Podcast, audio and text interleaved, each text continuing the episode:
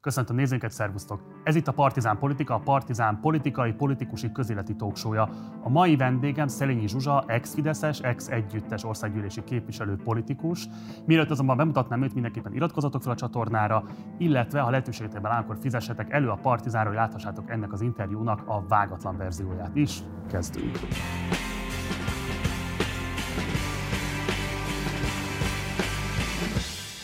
És akkor sok szeretettel köszöntöm a stúdióban Szelény Zsuzsát. Szervusz, köszönjük, hogy elfogadtad a meghívást. Köszönöm a meghívást én is.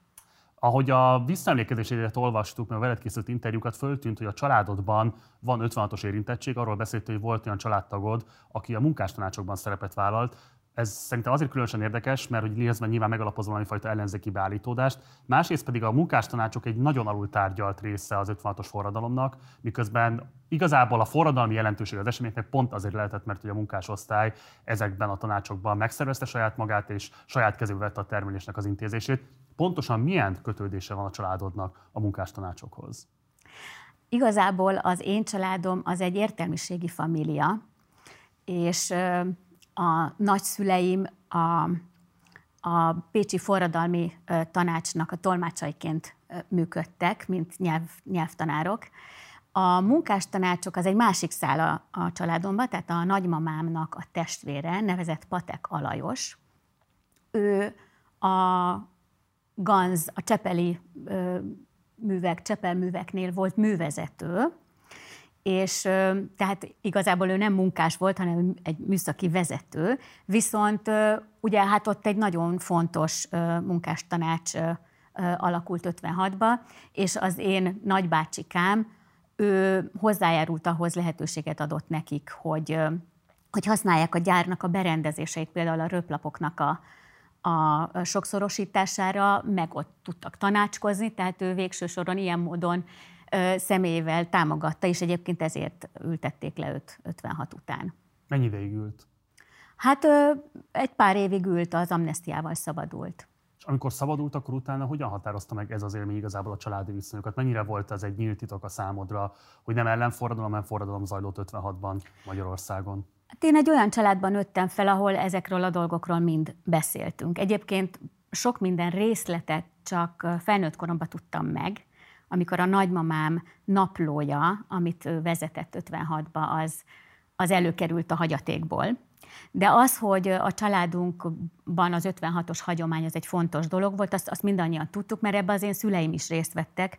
Tehát az édesanyám egy nagy családból származik, ez egy nagyon fontos dolog az én életemben, tehát ők tizen voltak testvérek, a nyelv, nyelvtanár szülőkkel, és hát ők maguk egyetemistaként is részt vettek. Tehát az anyukám a második legidősebb a, a tíz gyerekből, és akkor körülbelül a, a, az idősebb öt gyerek, ők akkor gimnazisták meg egyetemisták voltak 56-ban, és hát ők a pécsi egyetemeknek a, a, a tüntetéseit szervezték. Az anyukám például egy olyan feladatot látott el, hogy ő járta a falvakat, hogy elmesélje, hogy mi van. Ugye nem lehetett tudni, hát a, akik nem voltak a városokban, de egyszerűen nem jutottak el hírek. Tehát az anyukám egy ilyen messenger, egy ilyen közvetítőként funkcionált, de például a, a, az öccse, a közvetlenül utána következő öccse, ő éppen még végzős gimnazista volt, és ő, ő egy ilyen fegyveres ö, ö, helyzetbe is került, egy egyszerűen részt vett egy olyan csapatba, akik, akik egy olyan fegyverraktárat felnyitottak, aztán ő azt végül is nem is használta, de aztán őt, őt ezután nagyon meghurcolták. Egyébként ott a meccsekben volt az egyik legkomolyabb hát utóvédharc a 56 után. Tehát Pécs városának saját 56-os története van, és az én családomnak számos tagja ebben akkor részt vett. Különösen izgalmas a nagymamám, mert ő, ő volt az, aki, aki a munkástanácsnak, a, vagyis hát a forradalmi tanácsnak a tolmácsa volt. Egyébként oroszra kellett neki fordítania, ami vicces, mert ő azért tanult meg oroszul, mert muszáj volt. Tehát ő egyébként német ö, ö, angol szakos tanár volt, de a 48 után muszáj volt, mikor bevezették a kötelező orosz oktatást, akkor meg kellett neki tanulnia oroszul, mint ahogy a nagyapámnak is, és ő akkor tudott oroszul, és ő jelentkezett, hogy egy valamelyik tüntetésen itt megkérdezték, hogy tud-e valaki oroszul mert egyszerűen tárgyalni kellett a helyi orosz vezetéssel. Tehát nagyon érdekes, hogy ezek a 56-os események, ezek, ezeknek mindegyiknek ilyen helyi szintje is volt. Tehát ugye tehát az egész egy decentralizált mozgalom volt, és az 56-os forradalmi tanácsot helyben a helyi oroszokkal tárgyalta a különböző eseményekről, és az én nagymamám fordította ezeket a dolgokat, ami különben rettentő veszélyes volt, és ő ezzel teljesen tisztában volt. Nagyon hamar, nagyon hamar látták a nagyszüleim, hogy, hogy a dolog az, az borzasztóan sérülékeny. Tulajdonképpen az első két-három nap után már világos volt számukra, hogy, hogy ez egy nagyon bonyolult, sérülékeny helyzet, egészen elképesztő a nagymamám naplójából kiderül, hogy, hogy milyen alaposan ö, politikai értelemben felkészülten tudták elemezni a, a, az eseményeket, a, és ennek ellenére részt vettek benne. Tehát az a fantasztikus, hogy, hogy, hogy, hogy ott voltak mint eléggé kockázatos módon. Hát mondom, a nagymamám tíz gyerekkel, tehát ez egy, szóval ez egy, ez egy ilyen nagyon-nagyon erős élmény az én családomban. Ez különösen az érdekes, amit mondasz, mert uh, ugye utalsz arra, hogy ez például Pécs városának az 56-os története mennyire nem közismert, valóban egyébként nem csak uh, mondjuk úgy, hogy Schmidt Mária sajátos történet szemlélete miatt alakult ki az a tévképzet, szerintem a szélesebb nyilvánosság, hogy 56 az valami budapesti történet lett volna, hanem ez általában már a 2010 előtti időszakban is kevés figyelem irányult a Budapesten kívüli eseményekre. És ez azért érdekes, mert a te édesapád az elmondásod alapján folyamatosan küzdött azzal, ugye ti Veszprém mellett Balatonalmádiban nőttél föl. Igen. Az elmondásod alapján folyamatosan küzdött azzal, hogy hogyan tud ő egy ilyen kisvárosi értelmiségi pozícióból becsatlakozni azokba az intellektuális, kulturális folyamatokba, amelyek meghatározták a, az országban belüli dinamikákat, és ugye ez nagyon fontosnak érezte volna a Budapesthez való csatlakozást, de neki ez igazából nem jött össze, viszont téged nagyon fontosnak tartott, hogy eljutasson zeneakadémiára, színházba.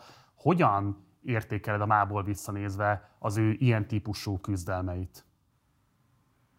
Hát én azt gondolom, hogy ezek a dolgok a mai napig így vannak. Tehát az én, ugye a, az én szüleim pécsiek, bár oda is csak a háború után kerültek, tehát már az is egy, tehát én igazából a 56 előtti családi történetekkel is tisztában vagyok, tudom, hogy az egyik nagymamám apám oldaláról ők, ők Erdélyből menekültek Trianon után, tehát hogy, hogy is mondjam, a nagyszüleim fiatal koráig visszavezetve megvan nekem a 20. század, és ez nagyon fontos, mert ezeket a gyerekeinknek is el szoktam mesélni. A, ö, sok helyen éltek, tehát épp Pécsen nőttek fel a, a szüleim, oda keveredtek különböző okokból kifolyólag, és aztán egyébként az anyukáméknak az 56-os tevékenysége miatt itt szétszórták anyáékat, tehát a gyerekek nem kaptak Pécs körül munkát, az anyukám orvosként nem tudott Pécsen elhelyezkedni, hanem tulajdonképpen kvázi büntetésből Veszprémbe helyezték, ami aztán, és akkor apukám vele ment, így kerültünk Veszprémbe, tehát a, a családunknak a bázisa az a mai napig egyébként Pécsen van.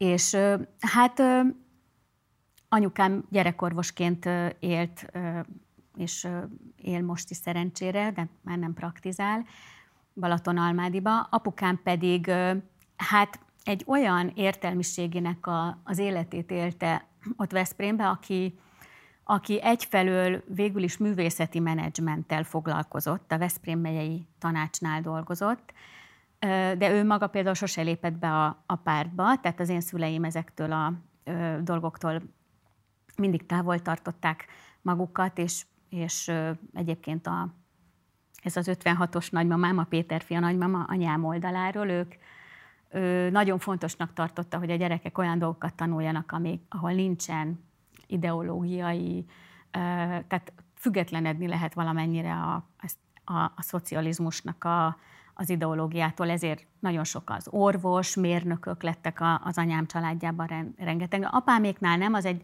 ott, ott ott ez a humán társadalomtudomány, meg a művészetek az, ami, ami őket foglalkoztatta. Ott nagyon sok volt a zenész, a nagyapám maga is ö, zenetanár volt, és ö, és hát apám is igazából egy ilyen művésznek készült, aztán művész menedzser lett belőle, ugye nagyon sok ember, aki szervező a művészeti életbe, azok, azok maguk is nagyon, nagyon sok művészi kvalitással rendelkeznek.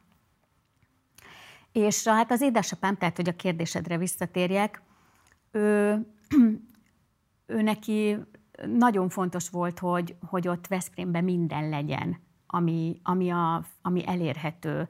És ilyen értelemben azért szerintem a 70-es, 80-as években ö, elég, tehát sok progresszív gondolat is megfogalmazódott. Egyébként egy időben nem, tehát a Veszprém nagyon érdekes hely volt, mert ott volt az egyik legvonalasabb, egy Pap János nevű pártfőtitkár volt hosszú éveken keresztül, aki, aki egy nagyon kemény vonalas fickó volt. Ugyanakkor... Diszkóista? Hát gondolom, hogy igen, ennyire alaposan nem néztem sose a papnak utána, mert, mert a 80-as években ott, ott, ott már egy enyhülő időszak következett, és, és hát apa ott zenekarokat alapított, nagyon milyen típusú zenekarokat? Hát komoly zené, tehát ő, ő egy komoly zenész volt, maga elvégezte a karmesterképzőt is, egyébként 50 éves kora után, a, a színházi életet menedzselte, de az ő, ő igazi területe az a, az a komoly zenei élet és a képzőművészeteknek a, a, hát a szervezése volt, és nagyon, például nagyon büszke volt arra, hogy Erdélyből áttelepült művészeket Veszprém megyébe letelepített, és ott ők komoly alkotótevékenységet tudtak művelni, nagyon sok művészbarátja volt, és gondolom, hogy együtt sokat bubánatoskodtak azon, hogy, hogy hát azért az igazi művészeti élet Budapesten van. Tehát azt gondolom, hogy ez a mai napig így van, tehát ez egy egyközpontú ország, ezt én ilyen értelemben, ezt ilyen értelemben vidékiként megtapasztaltam. Ez egy másik fajta vidékiség, mint amiről a Fideszbe szoktak beszélni, mert nyilván egy, egy városi értelmiségi családból származom, tehát ez egy, azt gondolom, egy másik viszony Budapesthez. Édesapádat ezt szorongatta? Igen, ő, őt, őt azt hiszem, hogy igen. Őt, őt ez a dolog bántotta, de, de hát tényleg így... így... Nem volt lehetőségetek Pestre költözni? Hogy ezt valamilyen módon esetleg kompenzálja? Hát nem hiszem, hogy ez a fajta mobilitás azért a 70-es, 80-as években olyan jellemző volt. Én azt gondolom, hogy ő nekik tulajdonképpen egyfajta trauma volt Pécsről eljönni, mert nem a saját választásuk volt, hogy el kellett jönni. Pécs az egy nagyobb város volt, tehát Pécshez képest, ahol ahol színház volt, meg opera, meg az, az itt Veszprém, az egy kisváros volt, mint, mint, mint művészeti közeg.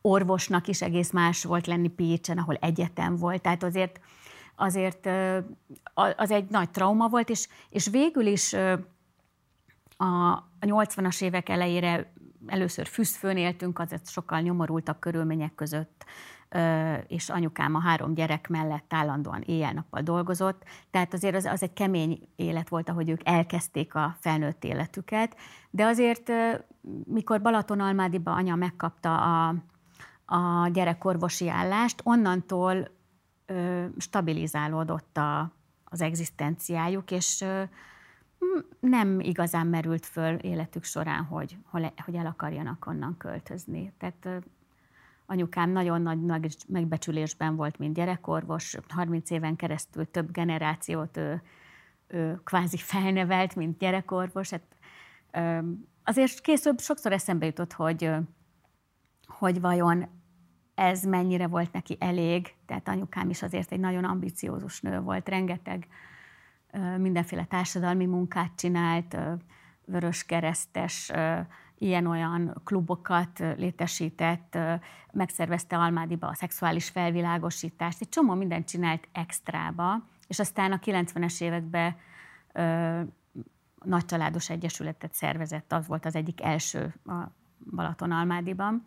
Tehát ö, nagyon sok mindent csinált, de azt gondolom, hogy azért az a rendszer, amiben ők éltek, az hát limitálta az ő karrier lehetőségeiket az mindenképpen. Ez a kompenzációs hajlam, ami esetleg arra ösztökélte őket, hogy neked minél több kulturális élményben legyen részed már fiatal korodban, ez rajtad bármifajta szorongást kialakított? Nem volt ez egy kompenzáció, ők egyszerűen éltek a lehetőségekkel. Felültünk a vonatra, aztán később már az autónkba, és eljöttünk színházba Budapestre Miket láttatok? A Zeneakadémiára jártunk, egyébként inkább koncertekre jártunk, tehát a szüleim, a szüleim azok inkább koncert, koncertekre jártak.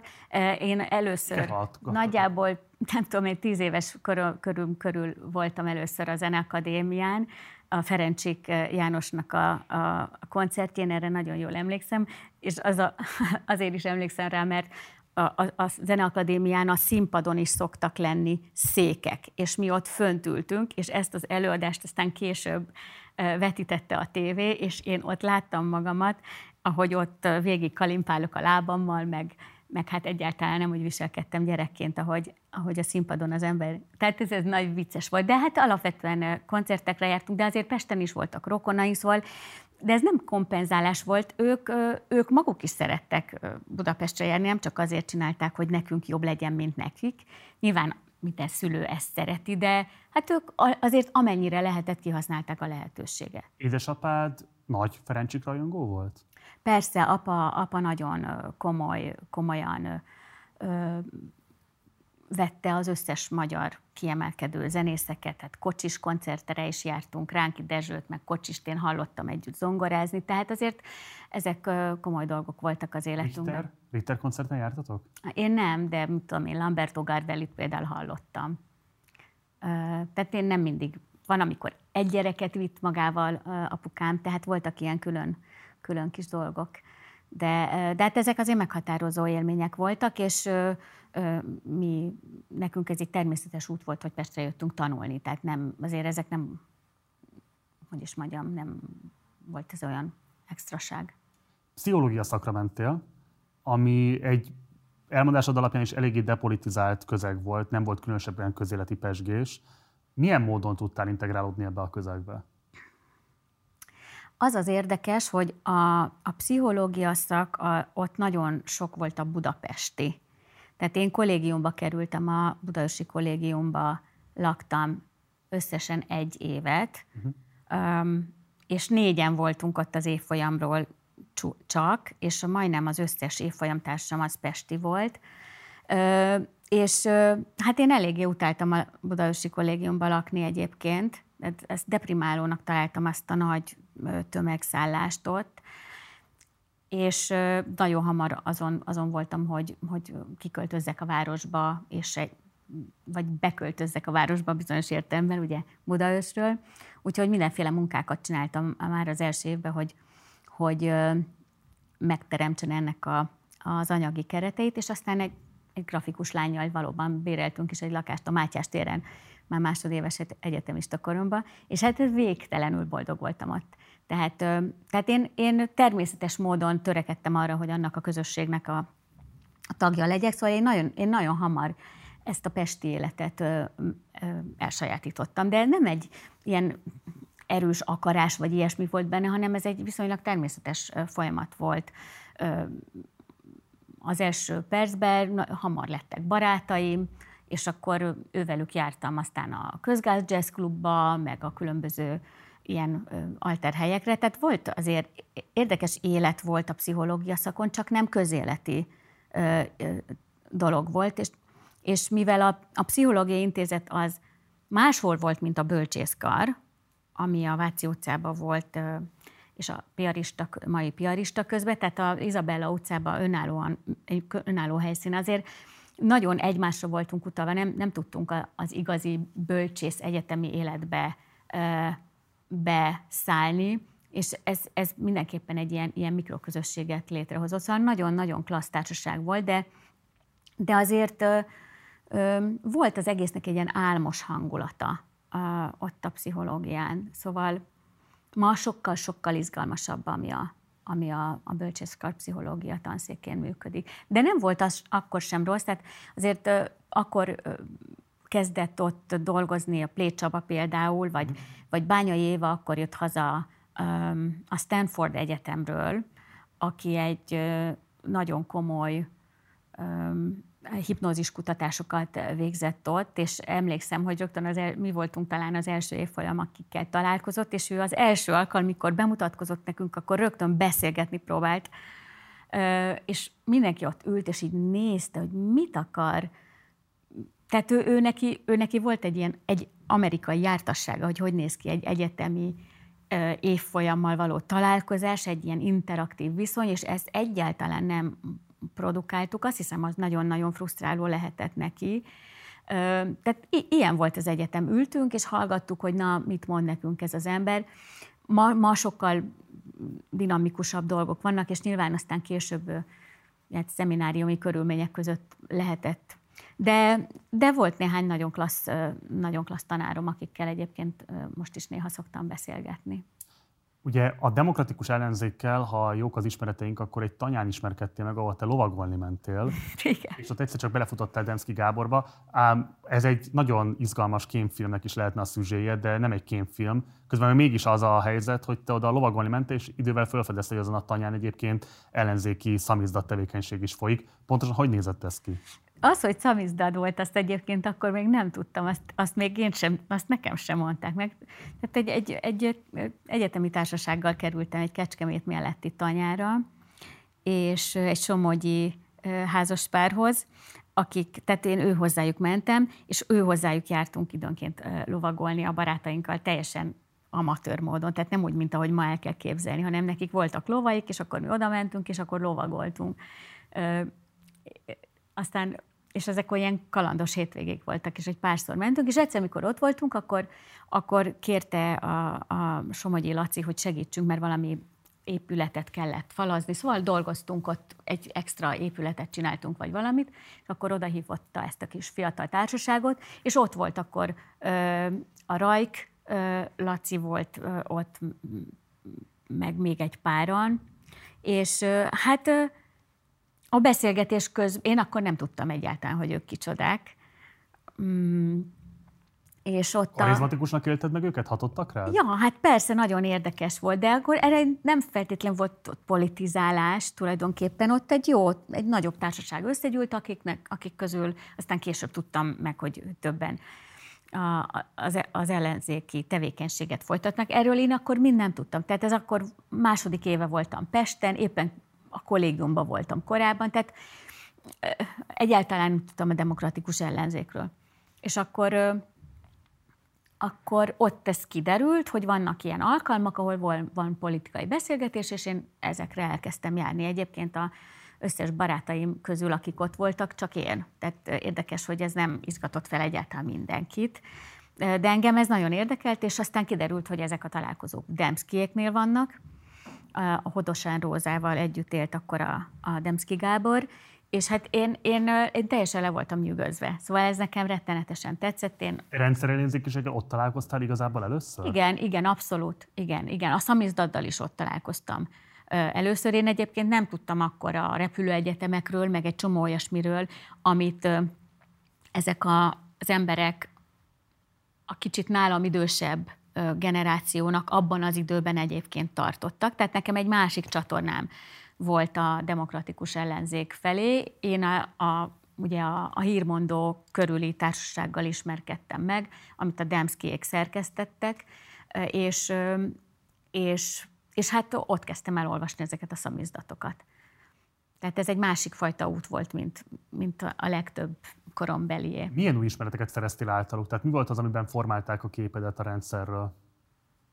Hát részben az, hogy, hogy ez létezik, tehát hogy van, ugye mi otthon is beszélgettünk a családommal politikáról, de, de mivel az egy informális helyzet volt, az, hogy, hogy mások is egymással is beszélgetnek családok, felnőtt emberek, ez nekem újdonság volt.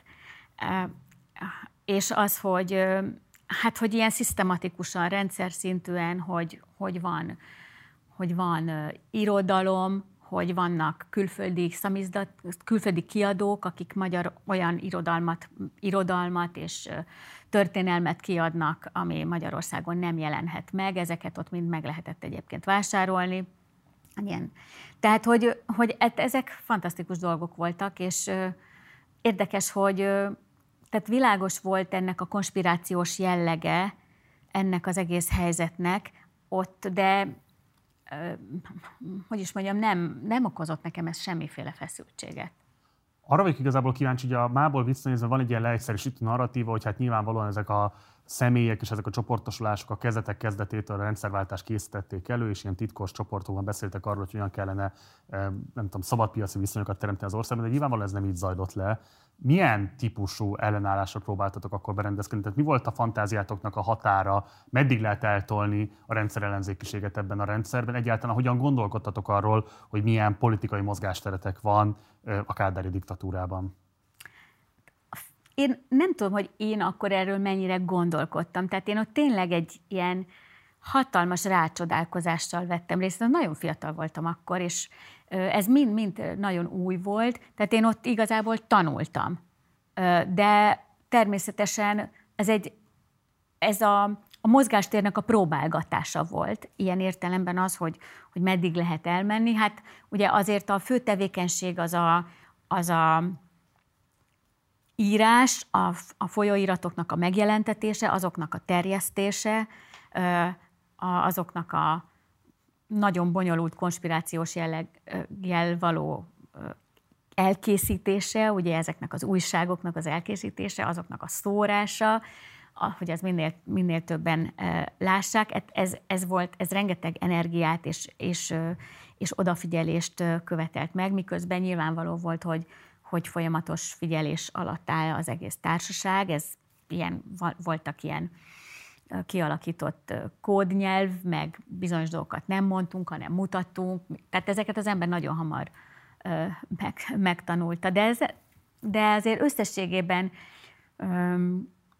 az ottani, a, a Demszkéknél való találkozók, ott, ott azért nagyon sok mindenről volt szó. Én nem tudtam akkor, hogy hogy zajlik például az újságkészítés. Én igazából engem először ebbe akkor vontak be, amikor 88-ba egyszer lekapcsolták a Demszkéknek egy egész rakományát, és, és akkor szükségük volt egy valakire, egy helyre, ahol ők ki, ki tudták nyomtatni valahol, de nem volt semmi hely, ahol össze tudták volna rakni az újságokat, és akkor kérték meg, hogy hozzám lehet-e jönni, mert az én lakásom a Mátyás téren, na, az biztos nem volt még megfigyelve akkor, és akkor hát egy éjszaka alatt csináltuk meg ezt, az, talán az ut- utolsó hírmondót. Tehát ez egyébként egy nagyon nagy élmény volt. Én olyan büszke voltam, hogy engem erre megkértek. Ez egy abszolút arról szólt, hogy ez egy bizalmi, bizalmi viszony.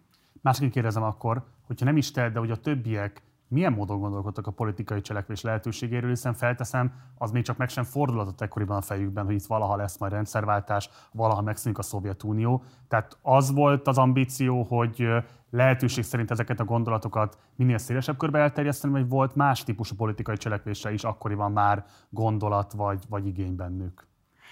Én azt gondolom, hogy az, az volt akkor az ambíció, hogy, hogy minél szélesebb körbe legyen kritikai gondolkodás. Azért akkor már párhuzamosan ezzel az életformával nagyon sok nagyon sok minden zajlott, tehát ez a, ez a ideológiai puhulás, ez, ez látványos volt, nagyon sok. Miben volt ez tetten érhető Nagyon számodra? sok kör volt, tehát például én is jártam a, a Közgáz Jazz Klubba, ott voltak filmklubok, ahova jártam, ott mindenféle olyan filmeket levetítettek, amik a nagy magyar mozikba egyébként nem mehettek. Igen, például hát már igazából nem emlékszem, de mit tudom én, Ingmar Bergman, meg egy csomó ilyen, ilyen ö, ö, művészfilmeket, ö, amiket, amik nem mentek egyáltalán a, a mozikba, ott Piedone ment meg a különböző ilyen tömegfilmek. Tehát maga a művészfilmek azok, azok ezekben a klubok, klubéletben ö, zajlottak.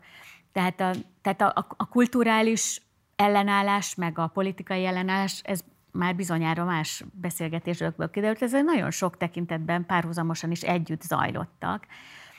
Engem mindegyikbe ugye próbáltam lehetőség szerint részt venni, tehát én akkor egy ilyen kutató, felfedező életformát folytattam. Egy-két éve voltam Pesten, ahogy mondtam, lányként, tehát ugye az egy, az egy más státusz volt, de nem, hát a rezsim megdöntéséről nem volt szó, de ezt maguk az akkori ellenzékik is, ellenzékiek is sokszor elmondták, hogy, hogy a, a, a cél az az volt, hogy, hogy hát demokratizálódjon a helyzet, hogy az adott rezsim keretei között legyen liberalizáció. A többpárti választásokra egyáltalán nem volt semmiféle esély mondjuk 88-ban. Tehát az tényleg azért ott nagyon rapid módon elindultak a változások 88-89-ben. Addig nem merült föl egyéb. Rajk László, illetve Solt Otíliáról milyen emlékeket ápolsz ebből az időszakból? Az Otíliával is ott találkoztam nagyon korán. Hát nagyon érdekes, lenyűgöző személyiség volt, ugye ez mindenki, mindenki tudja, aki találkozott vele, tehát ilyen nagyon, nagyon erőteljes kisugárzása volt annak, amit, amit ő csinált, meg amiket ő mondott. Ez talán ez, ami ugye rögtön az elejéről emlékezetes számomra, egy nagyon határozott véleménye volt.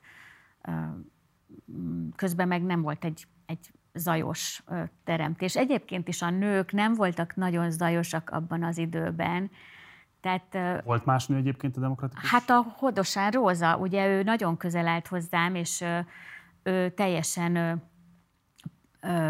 tehát ő, ő egy komoly ember, akiről nagyon, nagyon kevesen beszéltek és emlékeztek meg. Pedig a, hát a, a Rózi, ő is egy, ő, ő nálam még inkább sokkal vidékibb lány, mert egy faluból származik, és onnan került Pestre a szociológiát tanult, és ő idősebb is nálam egy, egy jó pár évvel, tehát ő egy keményebb közegbe került bele, de hát majd ezt tőle megkérdezed egyszer. Szóval szerintem ö, ö, nem lettek a nők, a rendszerváltáskori nők, ö, Vásárhelyi Judi, tehát az, a Dunakörösök között voltak még ö, nők, tehát azért a fölöttem lévő generációban nagyon sok ö, klassz nő volt, akik, akik nem, nem kerültek a politikának a középpontjába.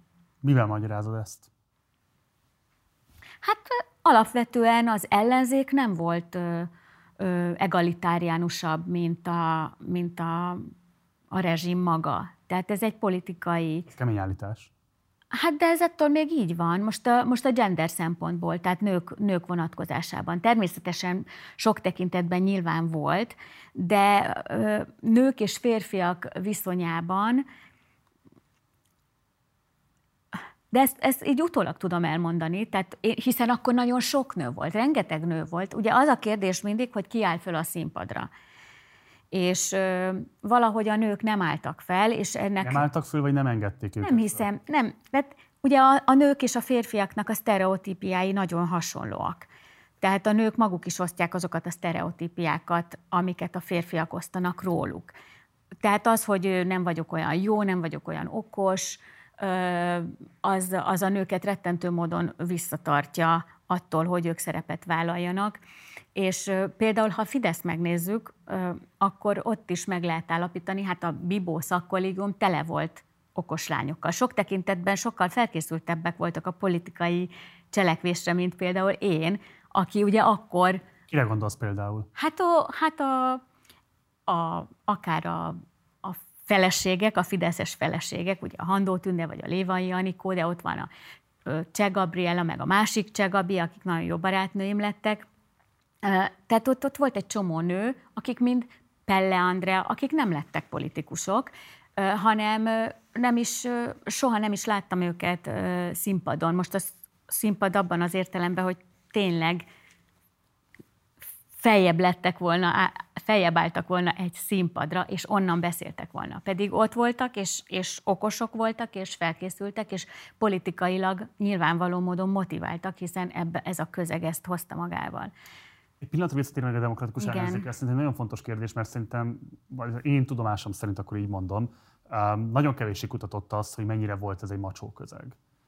És most te igazából ab mellett érvelsz, hogy elég erőteljesen az volt. Bármilyen módon fölmerült az, hogy itt nem csak politikai elnyomás van, nem csak olyan típusú diktatórikus elnyomás van, ami mondjuk a szabadságokat korlátozza, hanem van egy ilyen férfinő egyenlőtlenségből adódó elnyomás is, aminek elsődlegesen nők az elszenvedői. Ez a típusú gondolatkör megjelent bármilyen szinten 95 a demokratikus ellenzék köreiben? Azt gondolom, hogy eb, erre nem én vagyok a legjobb, hogy ezt megválaszoljam. Te tapasztalataidra vagyok csak. Ja, ja, hát én azt gondolom, hogy, hogy nem merült fel. Tehát nem merült fel. Egyáltalán a, ugye nagyon fura viszony volt a, a nő, nő-férfi dolog a politikába, mert a rezsim maga, annak volt egy ilyen egalitáriánus narratívája a szocializmusnak, ugye? És, és tulajdonképpen kvótarendszer is volt a, a szocializmusban, tehát éppenséggel pont az volt egy ilyen nagyon negatív hatása annak, hogy, hogy muszáj volt x számú nőt, x számú munkást szerepeltetni a kommunista, meg a szocialista pártba.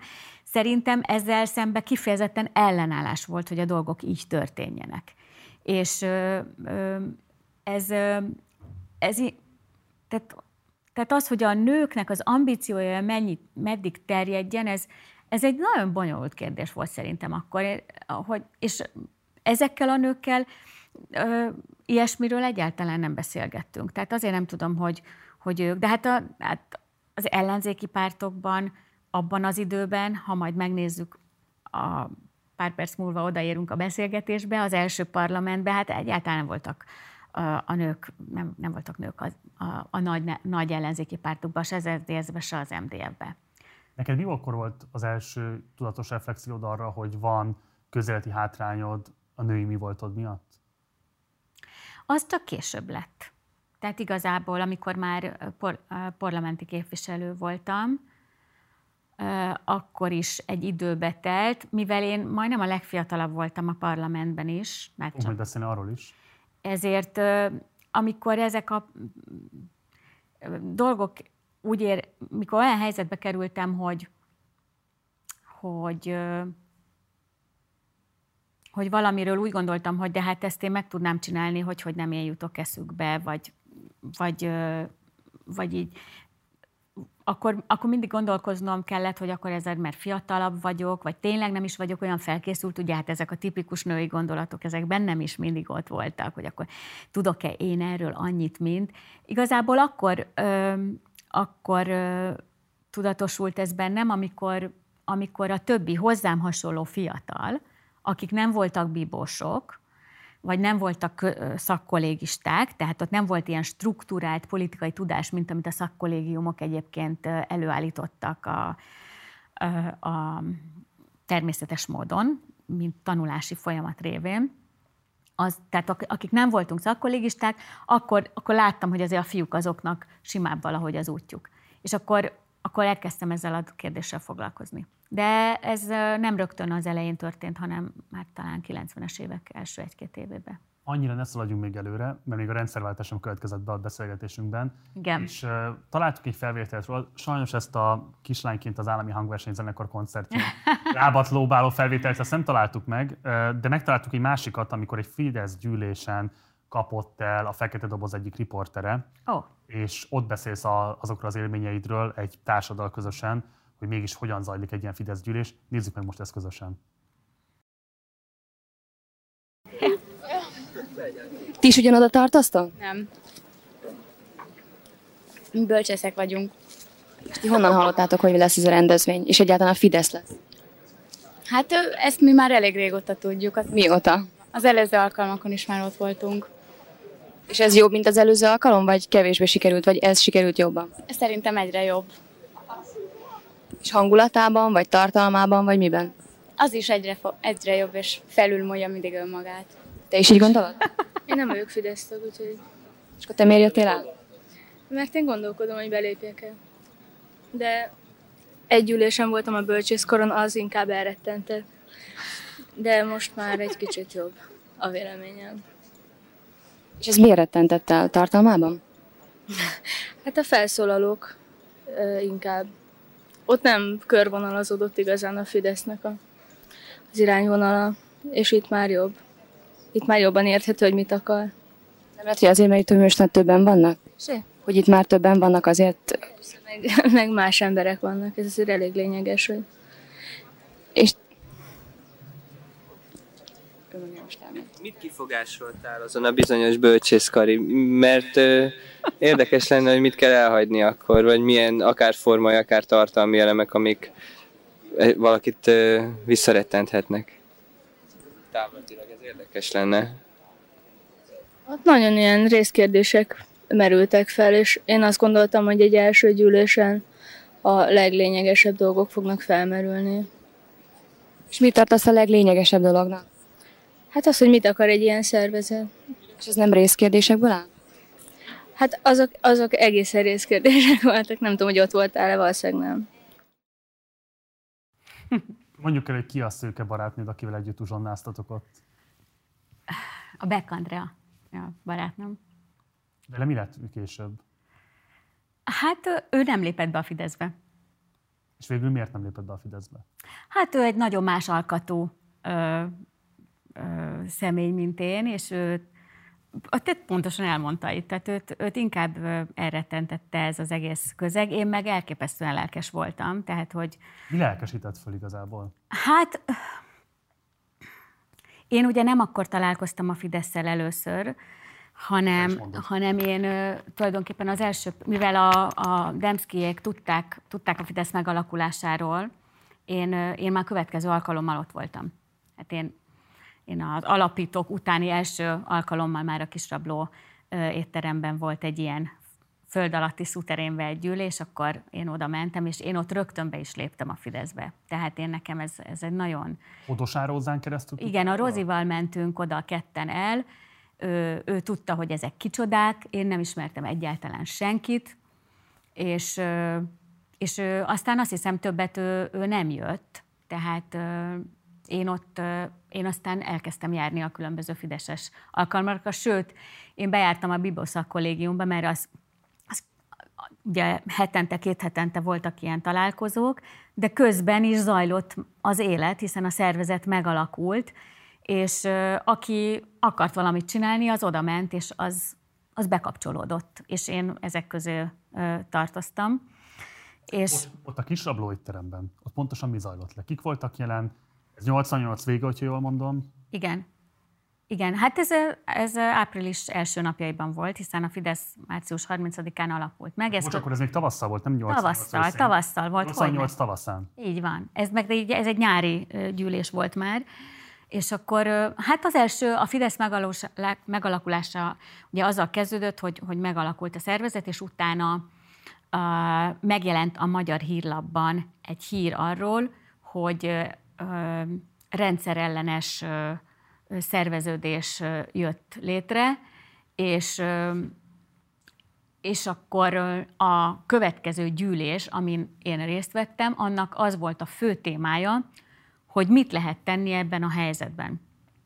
Hiszen azt mondták, hogy rendszerellenes a Fidesz, miközben a Fidesz végső soron egy, egy jogi kiskaput használt ki a megalakulására, hiszen nem tiltotta semmiféle törvény ifjúsági szervezet alapítását 1988-ban. Az más kérdés, hogy soha nem alakultak a kiszen kívül politikai ifjúsági szerveződések, egyáltalán nem nagyon alakultak a rezsimtől független ellenzéki E, ezek ezáltal ellenzékinek tekinthető szerveződések. Ugye a Fidesznek ez volt a nagy újdonsága, hogy talált egy jogi formát arra, hogy megalakulhat szemben az akkor már aktív szabad kezdeményezések hálózatával, illetve a Magyar Demokrata Fórum, amik, amik nem voltak jogi személyiségű, intézményesített szervezetek akkor. Ennyiben volt a Fidesz az első.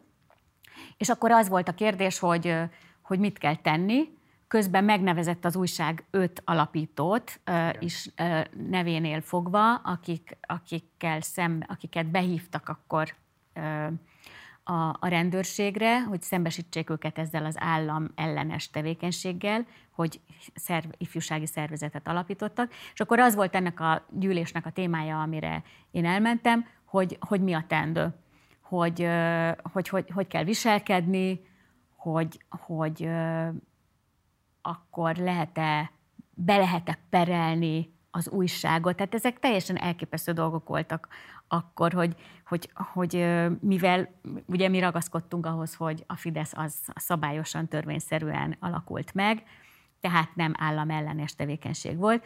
És akkor ennek a, ennek a cizellálása folyt hosszan-hosszan órákon keresztül, akkor már többen voltak, mint a, az alapítók. Nyilván mások is voltak olyanok, mint én, akik val- megtudták, hogy a Fidesz megalakult, tehát ott egy ilyen 50-60 ember volt már jelen, és hát egy nagyon intenzív órákig tartó beszélgetés volt. Nyilván Andreának, aki egyébként nem volt ott, hanem ő később jött, őt, őt, őt nem ezek a dolgok érdekelték, ahogy, ahogy el is mondta, de, de hát ez hozzá tartozott, ugye ez a politika csinálás. Itt találkoztál először Orbán Viktor és Kövér Lászlóval, ugye?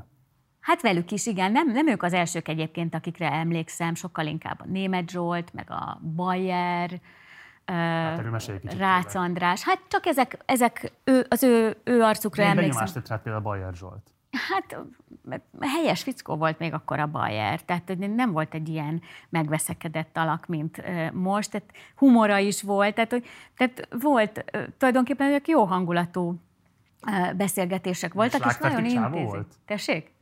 Hát azt, volt? Hát, nem tudom, egy normális, normális palik voltak. Tehát nekem az nagyon tetszett, hogy mindenki komolyan gondolkozik. Szóval alapvetően egy ilyen de egy intellektuális társaság volt. Tehát, hogy az, hogy politikáról lehet nyíltan és, és ilyen ö, stratégiailag beszélgetni, akár mint egy ilyen sajtóper téma, ami akkor ugye fölmerült. Tehát ez, ez nagyon-nagyon klassznak találtam. Úgyhogy ez, ez engem rendkívüli módon vonzott. Öm, és akkor először még tanultam, tájékozottam, megismerkedtem velük, a, és aztán egyre több feladatot elvállaltam én is. Az egyetemi életed, de ez mennyire interferált, tehát mennyire kellett tartanod attól, esetleg retorziók érhetnek? Hát ugye nem, körülbelül egy-két hónappal később az alapítás után volt egy nagy gyűlés a Tinódi moziba, ami azért ami egy emlékezetes történet, mert az eredetileg a Jurta Színházba volt meghirdetve, de végül visszavonta a Jurta Színháza az engedélyt, de volt egy B-terv, le volt már akkor foglalva ez a mozi, és akkor ott a Jurta Színházba meghirdette valaki, talán a Fodor Gábor, hogy mindenki menjen át a másik helyre, és akkor átmentünk, és ott, ott tehát volt egy alternatív helyszín, és ott alakult meg a bölcsészkari Fidesz csoport, tehát ott, ott elkezdődött nagyon hamar olyan sok ember lett, hogy ez világos volt, hogy valamilyen struktúrát kell adni a szervezetnek, és akkor, akkor először ilyen adhok csoportok alakultak a Fideszben. Egyetemeken, de ugye nagyon híres az Eper utca 56 csoport, akik fiatal közgazdászok, jogászok, közgazdászok főleg voltak alapvetően, és akik aztán a Fidesz tanácsadóivá váltak nagyon, nagyon hamar. A Hegedűs István, vagy a Körösényi András, Bozóki András, ugye a Ungár Klári, ők, ők ebből a társaságból jöttek.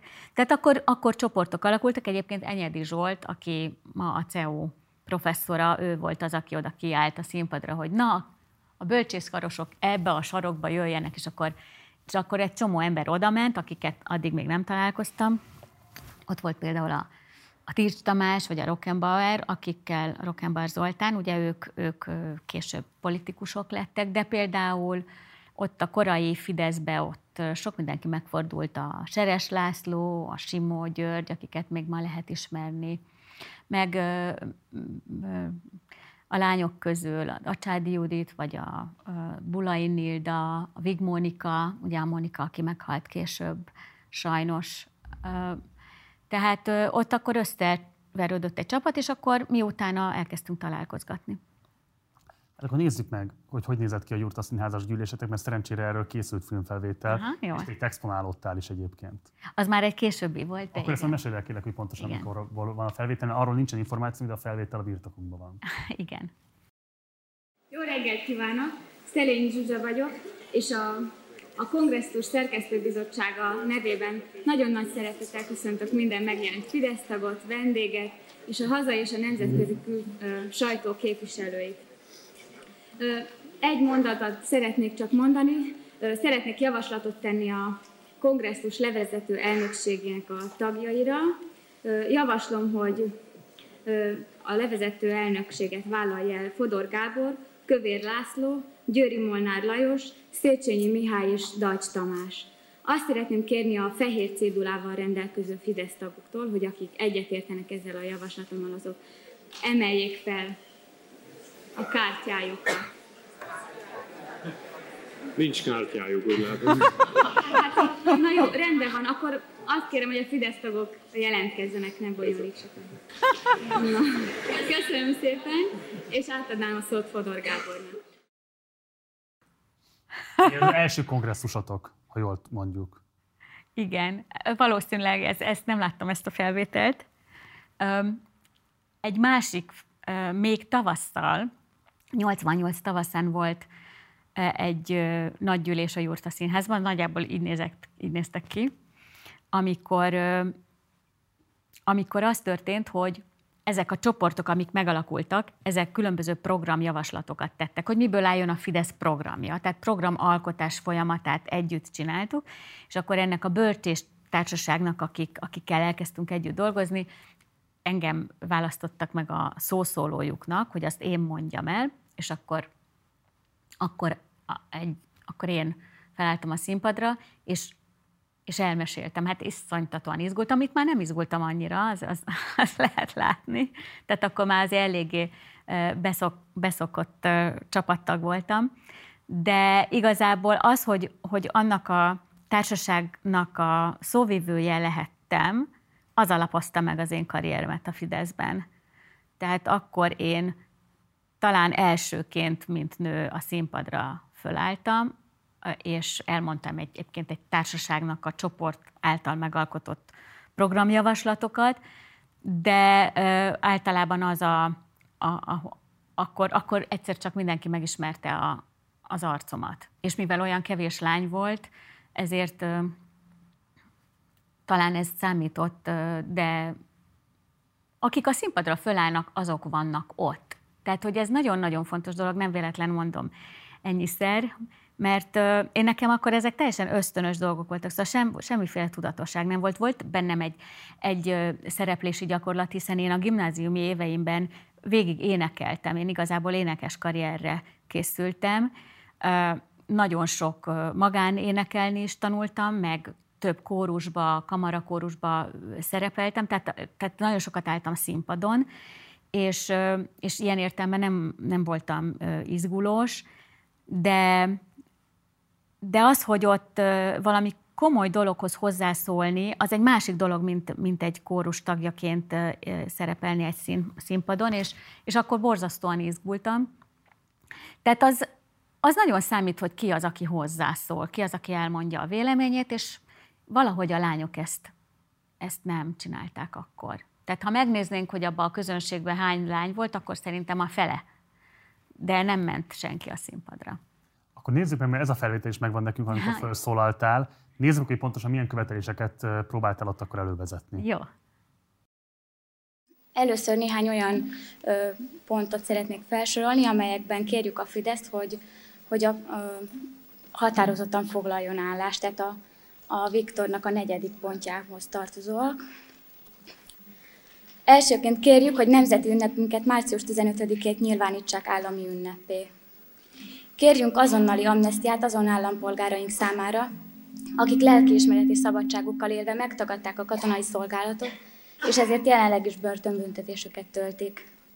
Ezzel összefüggésben kérjük a méltányos alternatív katonai szolgálat mielőbbi bevezetését, és az alkotmány erre vonatkozó 63 a lelkiismereti szabadságról és a 70 a hazavédelméről szóló paragrafusainak összehangolását. Tegyen a magyar kormány hatékonyabb intézkedéseket, és lépjen fel határozottan a nemzetközi fórumokon a határainkon kívül élő magyarság érdekeinek védelmében, különös tekintettel a legutóbbi romániai eseményekre, a tömeges kivándorlásra, a falvak erőszakos felszámolására, és általában az emberi jogok védelmére. Kérjük, hogy a nemzeti jövedelemből a kultúra és az oktatásra fordított összeg aránya növekedjék arra a szintre, amely biztosítja a hatékony értelmiségi képzés alapvető feltételeit, hiszen csak így válik lehetővé, hogy az így módon befektetett összeg hosszú távon megtérüljön. A Viktor az az Orbán Viktor? Gondolom, igen. Uh-huh. igen. Igen. Hogyan fogadták itt ezeket a követeléseiteket? Hát egyrészt azt gondolom, hogy ezek a követelések ö, ö, teljesen jellegzetesek voltak az akkori Fideszre. Tehát látszik, hogy, hogy azért ez egy, ö, tehát benne volt ez az ifjúsági párt jelenség. Ugye nincsenek benne a, nincs ebben a, a több pártrendszer, a, a rendszerváltás nak a követelései, amik egyébként a Fidesz alapdokumentumában felbukkannak, de azért amikor a programok raktuk össze, akkor, akkor mi olyasmi, olyasmi dolgokról beszéltünk, ami a mi generációnknak fontos volt. Ugye ez azért egy izgalmas pillanat szerintem, mert hogy három dolog miatt. Egyrészt egy 20 éves ember áll ki egy politikai nagygyűlésen tömeg elé, szerintem ilyen évtizedek óta nem volt ebben az országban. Egy új politikai szervezet, ami nem is lehet pontosan tudni, milyen formát fog majd ölteni, höz intézi a szavait, és próbálja őket belátásra bírni egy csoport követeléseit képviselve. A harmadik pedig, hogy nagyon látszik ott a háttérben több, igazából csak férfi arcok látszódnak, és látszik egyfajta megütközés, nem is feltétlenül megütközés, nem ennyire éles állítást akarok tenni, de egyfajta um, furcsaság, vagy, vagy, vagy valami fajta zavar attól, hogy mit is kellene kezdeni ezzel a fiatal lányjal. A Fideszen belül a te megítélésed szerint akkoriban inkább ez a fajta ilyen zavartság volt, attól, hogy a dolog újszerű, hogy egy lány is megfogalmaz politikai követeléseket, vagy volt akkora már egy olyan internalizált macsóizmus, ami kifejezetten ellenséges is volt adott esetben egy ilyen típusú megszólalással szemben? Hát én azt akkor biztos, hogy nem éreztem. Én, azt, én akkor ö, meg voltam támogatva ezzel a szereppel, hiszen a bölcsész csoportba, ahol azért főleg többen voltak azért a fiúk, ők engem javasoltak, hogy én mondjam ezt a beszédet el. Tehát ez mindenképpen egy támogatásként éltem meg, és nagyon büszke voltam rá.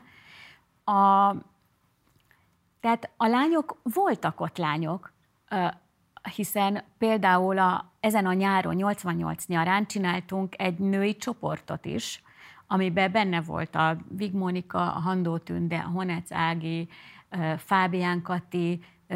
Ez volt a Magyar Alice csoport. Igen, amit el is neveztünk Magyar Alice csoportnak. És, Mondjuk, bocsánat, nézzük, hogy ki volt Magyar Alice. Magyar Alice egy nagyon komoly mozgásművész volt a, a 20.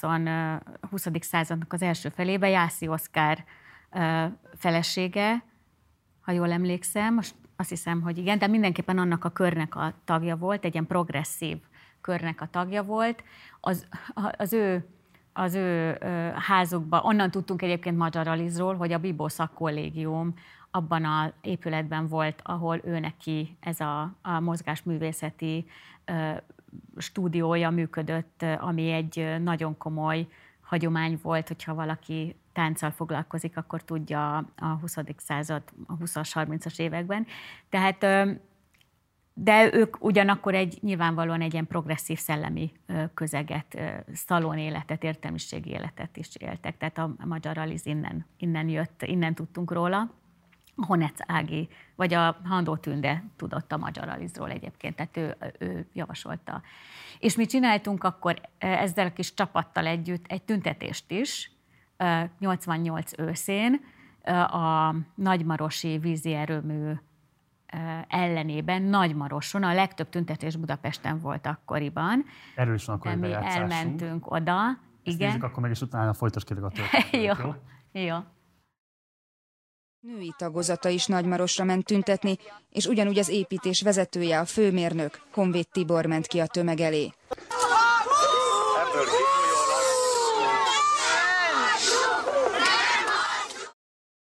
Ez egy rövid kurta bejátszás volt most, igen. de lényeg az, hogy ugye ott is veletek volt a fekete doboz kamerája. Igen, igen, ők mindenhol. Nagyon jó felvételek vannak egyébként arról a tüntetésről.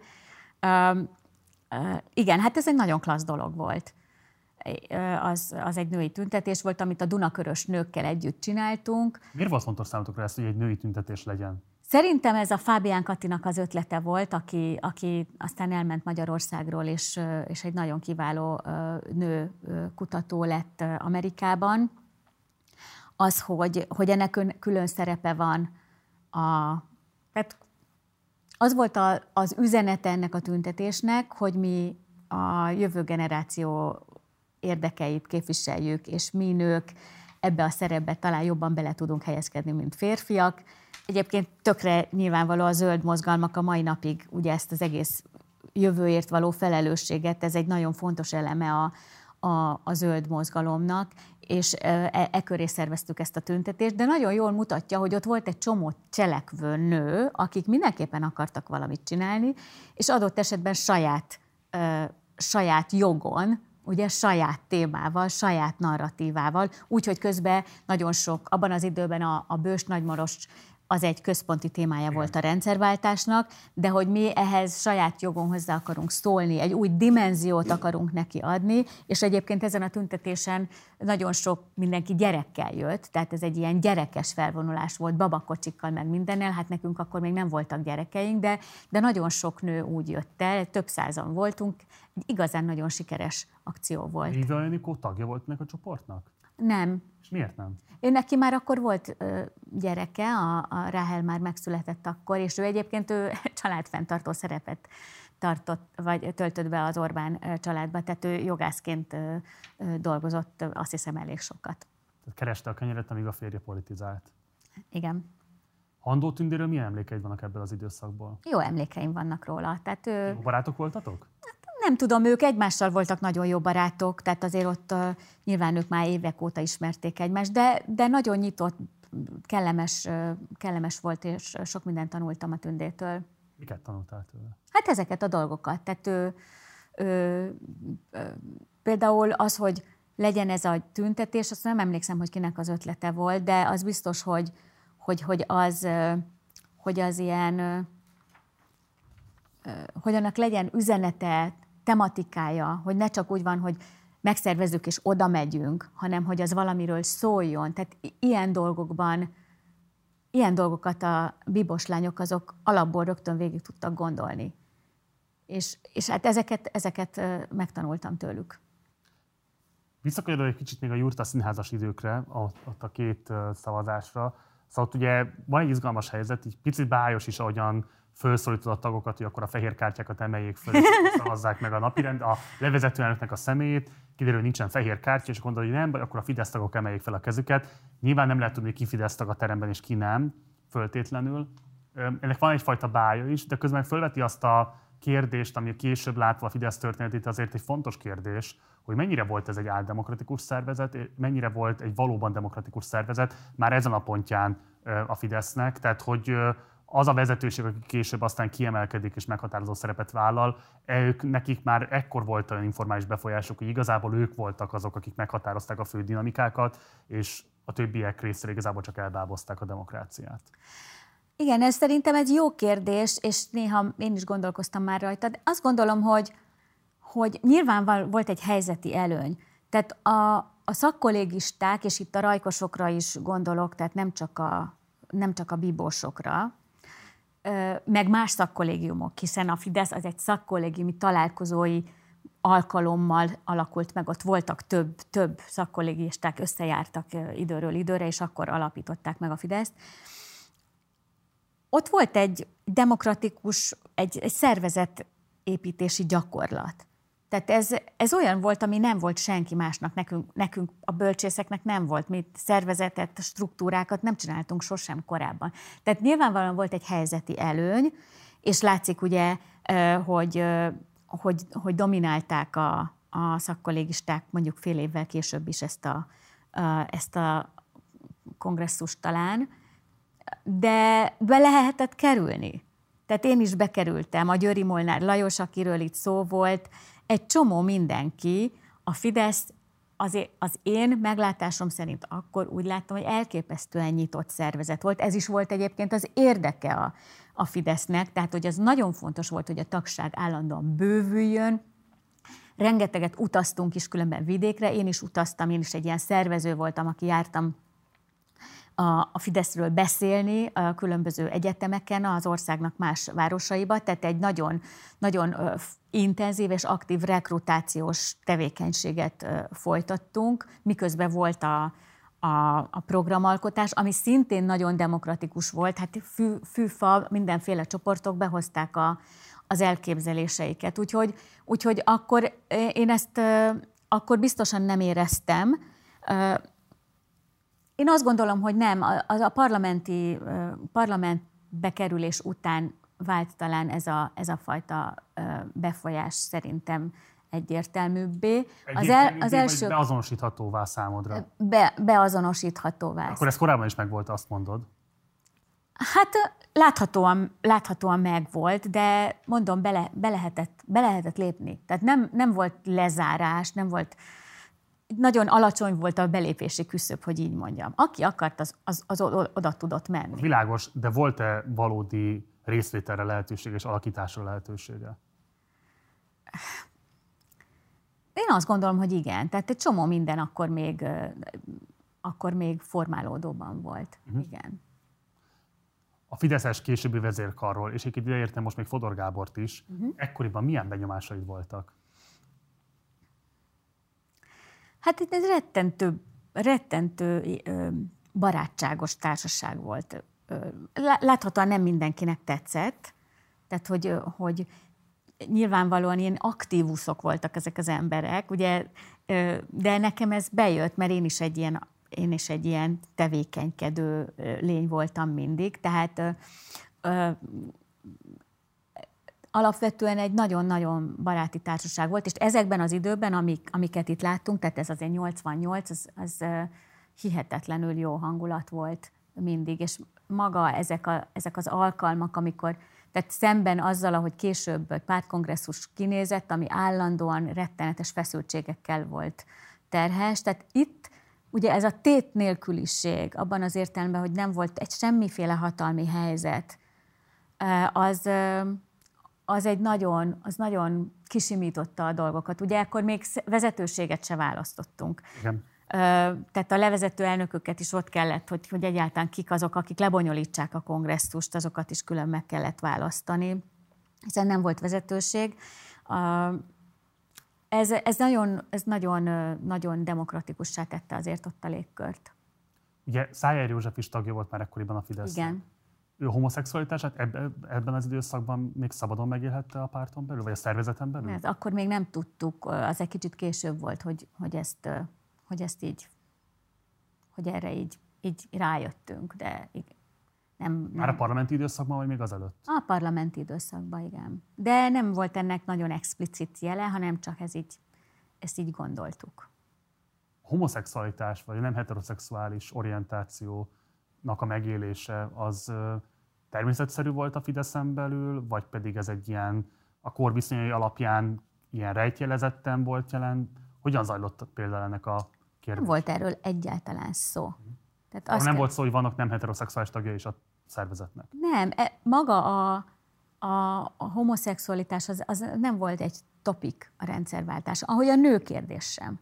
Tehát e, egy csomó minden, amit ami, ami természetesen létezett, mint jelenség, vagy vagy probléma, vagy dolog, az, az akkor egyszerűen nem, nem voltak napi renden, semmiféle módon. Handó Tünde, a barátod is volt, és nem szeretnélek olyasmire kérni, ami kellemetlenséget okozna egy ilyen barátsággal kapcsolatban, akkor is, hogyha esetleg most már politikai szimpátiáitok messze eltávolodtak egymástól. De ha mégis arról valamennyit tudnál mondani, hogy a te megítélésed szerint hogyan alakult az a viszony kettőjük között, Szája József és Handó Tünde között, ami végül azt eredményezte, hogy ők házasságot is kötöttek, annak ellenére, ugye, hogy Szájer József homoszexuálisként élte az életét. Hát ezt nem tudom. Tehát ak- akkor nem tudtunk erről egyáltalán semmit. De amikor elkezdett kiderülni azt, hogy Szájer József... Hát én azt gondolom, hogy ők valószínűleg az életüknek egy jelentős részét technikailag nem együtt élték le. Uh-huh.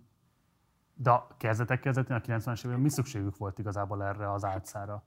Nem tudom, hogy ez akkor álca volt, tehát ezt nem nem tudom, hogy ezek a dolgok hogy derültek ki. Ez, erről tényleg nincsen semmiféle képem. De akkor azt mondod, hogy annak... Én, nem, én nem, nem éltem velük együtt ott a kollégiumban, tehát azért annyira közel nem voltam hozzájuk.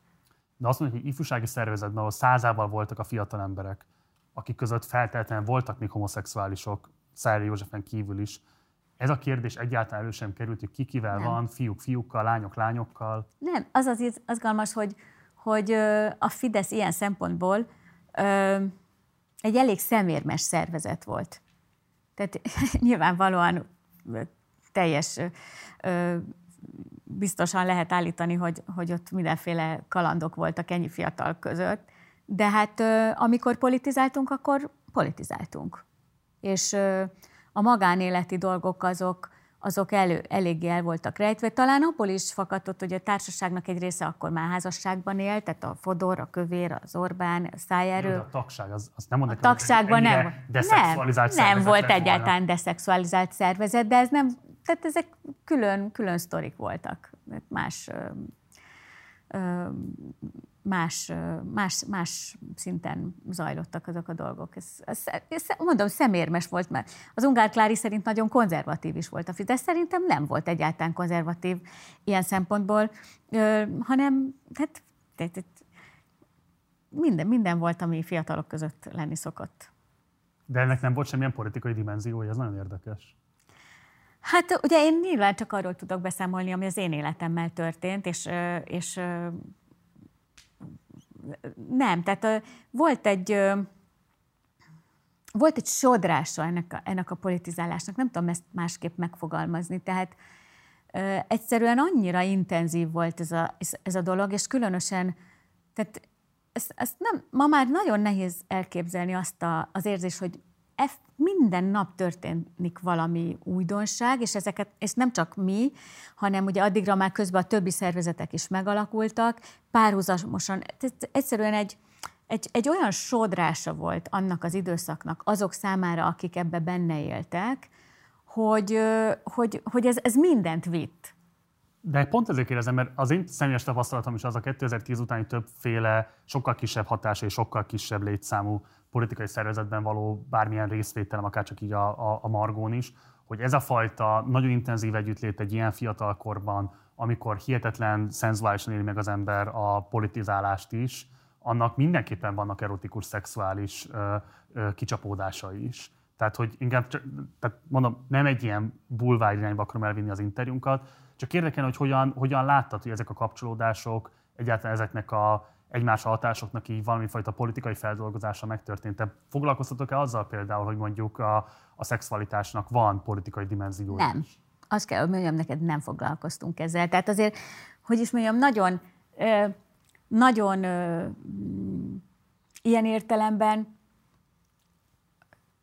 egy egyszerűbb, egyszerűbb eset volt az az időszak. Aha. Nem volt olyan komplex, mint a politika ma, Aha. hanem, hanem hanem ugye nagyon hamar a 89-ben már, már minden a, a ellenzéki pártok közötti ö, együttműködésről szólt, illetve, illetve a, a kerekasztal tárgyalásokon az alkotmányos kérdésekről, egy csomó mindenről, tehát nem csak ezek, ezekről a finom dolgokról nem volt szó, amiket itt kérdezel, hanem még a gazdasági dolgokról sem volt szó.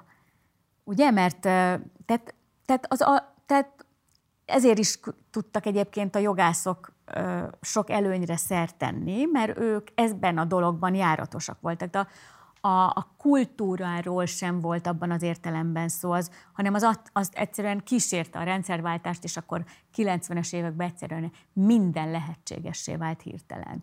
Tehát így kinyíltak a dolgok, de a formális folyamatok, azok, azok nagyon szűk témakörben zajlottak, és azok, azok alapvetően az, az, az új rendszernek a berendezkedéséről szóltak.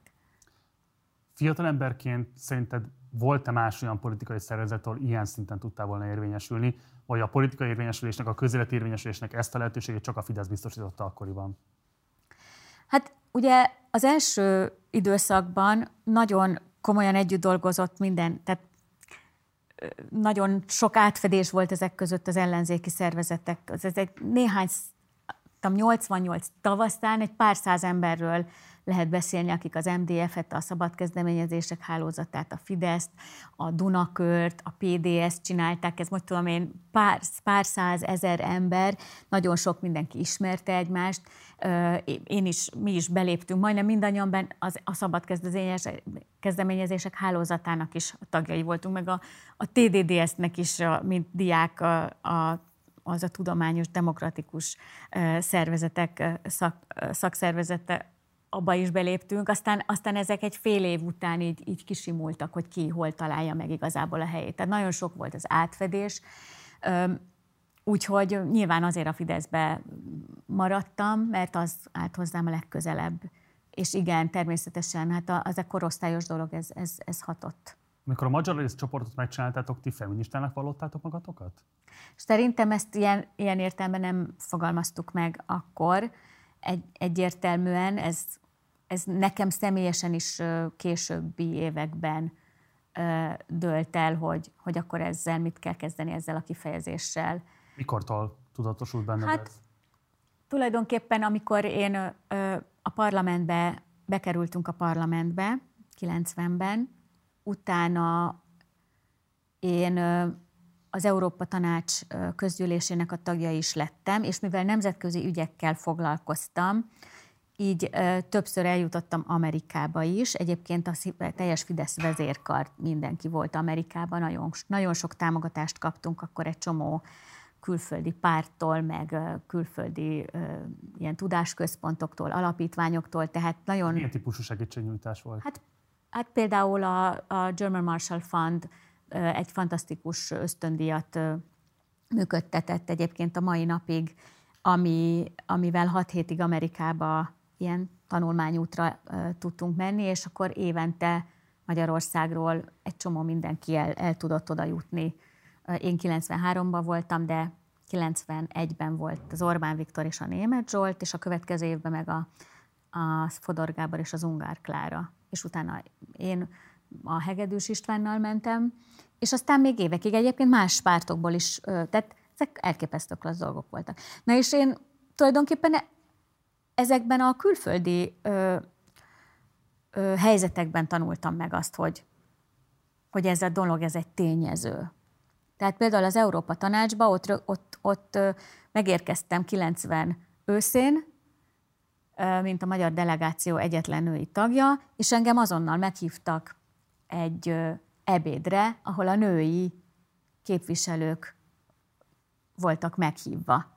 És hát ez egy teljes döbbenettel álltam ott akkor, hogy ilyen van, hogy a nők külön leülnek ebédelni, eszmét cserélnek egymással, és mindenféle dolgokban azon gondolkoznak, hogy akkor van-e nekünk a legkülönbözőbb országokból lévő, különböző pártokból lévő nőknek van-e esetleg valami olyan agenda pont, valami olyan ügy, amit nekünk napirendre kellene tűzni. Hát ez egyszerűen lenyűgöző volt. Tehát ilyen, tulajdonképpen megtanultam, hogy női politikusként ö, ö, egy másfajta élet is van, mint az, amit otthon a pártokon belül látok, meg amit a Fideszen belül meg, megtapasztalok. De itthon egyáltalán nem volt erre kereslet, azt kell, hogy mondjam. Tehát Magyarországon csak sokkal-sokkal később, amikor én már nem voltam képviselő, akkor alakult meg ö, politikus nőknek önálló valamiféle egyeztető csoportja a parlamentben. Egyébként most sincsen, tehát ugye 2010 óta nincsen ilyesmi egyáltalán, tehát ami nem pártokon ö, pártokon kívülálló dolog, az, az, az nem létezik. De Voltam ö, egy csomó nemzetközi konferencián akkoriban, ahova engem, mint kelet-európai nőt meghívtak. Nekem meg kellett tanulnom, hogy egy keleti európai nőnek mi a problémája. És ebben nagyon sok segítséget kaptam például. Várj, bocs, az nagyon izgalmas. Tehát ja. azt mondod, hogy kialakult egy olyan identitásod, ami miatt fölfigyeltek rád különböző nemzetközi szervezetek és fórumok, ja. és kvázi rádosztották a kelet-európai nők reprezentánsának a szerepkörét, ha jól értem. Hát magyar, igen, már nem én voltam az egyetlen, tehát ö, voltak más nők is, és ez az is nagyon-nagyon fontos volt nekem például azt megtanulni, hogy hát ugye a lengyel nők sokkal jobban meg voltak szervezve, tehát ugye Lengyelországban volt nőmozgalom régről, akkor akkor a Balkánon is volt. Tehát a, a, a jugoszláviai konfliktus, ahogy alakult, ott, ott, mivel a nők helyzete annyira nagyon specifikus volt ott a nők elleni erőszak, ott, ott nagyon hamar nagyon, nagyon komoly nő, nőszervezetek, ilyen nősegítő szervezetek alakultak. Ezek mind Magyarországon nem voltak bizonyos értelemben, nálunk nem volt elég, elég rossz a nők ö, helyzete, hiszen a szocializmusban Ugye egy csomó minden volt például anyasági semégé támogatás, bölcsöderendszer, stb., ami meg nyugaton nem volt. Tehát, tehát én nekem foglalkoznom kellett azzal, hogy akkor, akkor Magyarországon mi az a probléma, ami a nők problémája. Ezt hogyan Ez kezelted? Nagyon Ez érdekes. egy helyzet. Egyrészt nyilvánvalóan egy ilyen identitás skatúja, az lehetőség is arra, hogy megjelenjen a fórumokon, ahol máshogy nem jutnál el.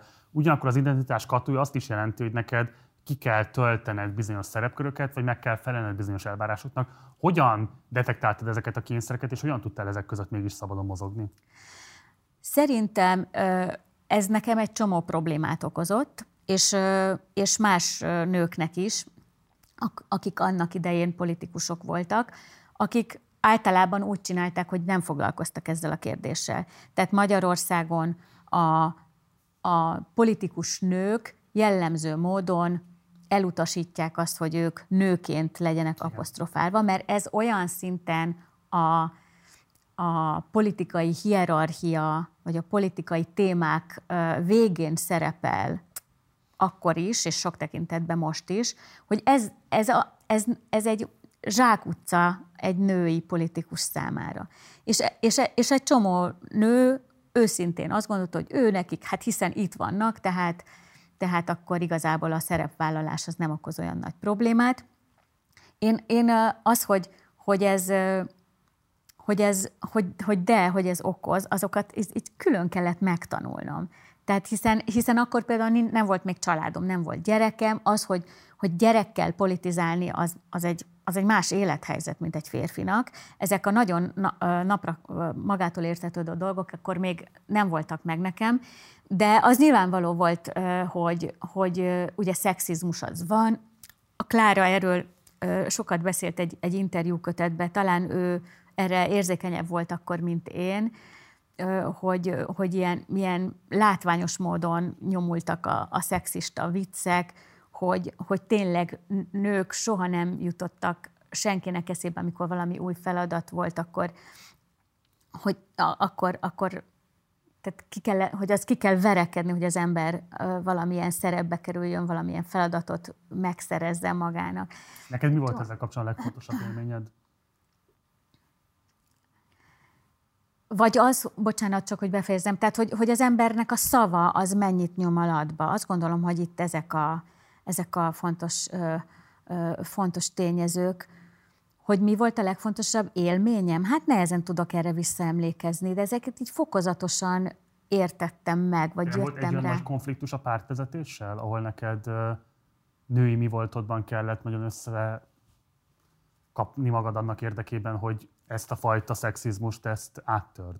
Hát a, a, amire emlékszem, ami, ami az egyik első dolog volt, amit elkezdtem, amikor ezt megértettem, hogy, hogy itt ezek a apró gesztusok is számítanak, az, hogy, hogy én ráadásul ugye nagyon fiatal is voltam, még a Fideszen belül is, hogy, hogy a nőket jellemző módon becézni szokták a politikába. Tehát Terike, Rozika, Zsuzsika, és akkor én nagyon hamar ö, jeleztem, hogy ez nem oké. Tehát én, én sem mondom Ki senkinek, hogy nagyon sokan, nagyon sokan ö, ö, a, nem csak a, a, a Fideszben nem annyira, de inkább más pártokban, és akkor én ezt minden alkalommal szóvá tettem. Minden alkalommal. A Fideszben nem volt, talán nem, de idősebb férfiak, azok jellemzően, és mindig szóltam, és mindenki mindenki mindig meglepődött. Tehát egyszerűen eszükbe se jutott, hogy, hogy a, a becézgetés az azt jelenti, hogy az ember egy másik státuszkatujában van.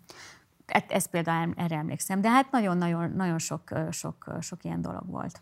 Azt jól olvasom, hogy amit az előbbiekben elmondtál, hogy igazából neked a feminista politikus karaktered és tudatosságod az főként ezeken a nemzetközi találkozókon, nemzetközi fórumok által szervezett összejöveteleken keresztül formálódott? Igen, hát természetesen akkor már kerestem itthon a kapcsolatokat, meg engem is megtaláltak nők. A, ugye akkor azért Magyarországon már megalakult például az én korosztályomban a feminista hálózat, akik, akikkel kapcsolatban voltam, a, a, az Acsádi Judit, a, nagyon kedves barátom, de a, az Adamik Máriától is nagyon sokat tanultam, a Neményi Mária, tehát akik egy másik generáció, tehát akkor el, el is kezdtem olvasni, amiket ők írtak, tehát egyszerűen megtanultam a nő helyzetet. Talán azért nem volt ez nekem annyira tudatos, mert, mert hogy az én anyukám, meg a nagymamám, ugye ők csupa olyan nők voltak, akik egy nagy családot menedzseltek, plusz még azon kívül intellektuális életet is éltek. Tehát az a fajta nő, akik, akik mi ezt az extra mindent, mindent csinálnak, és ezt tulajdonképpen így szó nélkül. Tehát, mint az élet természetes rendjét, az, hogy, hogy, hogy ő nekik. Tehát nem is, a nagymamámnak biztos nem, anyukámmal később aztán ezekről a dolgokról beszélgettem, már felnőtt koromban, tehát nem volt ez, bennük ilyen értelemben tudatos, hanem ez, ez mind, mind meg kellett csinálni, ez mind a része volt a dolognak. Emiatt soha nem panaszkodtak. Ez, azt hiszem, hogy ezért volt az, hogy, hogy nekem, nekem ezt később külön kellett így megtanulnom és megértenem. A női csoport, amit szerveztetek, a Magyar csoport, az miért ért véget fél év után? Hát elsodorta a lendület. Azt hiszem, hogy talán így, így, így lehet nevezni. Tehát mi, mi magunk sem tartottuk annyira nagyon fontosnak, hogy ezt a témát tovább vigyük. A, egyszerűen minden egyéb, meg talán, tehát nyilván nem volt ehhez erőnk. Um, ha mostani fejjel gondolkozom, akkor, akkor nem, nem volt elég fajsúlyos az a dolog.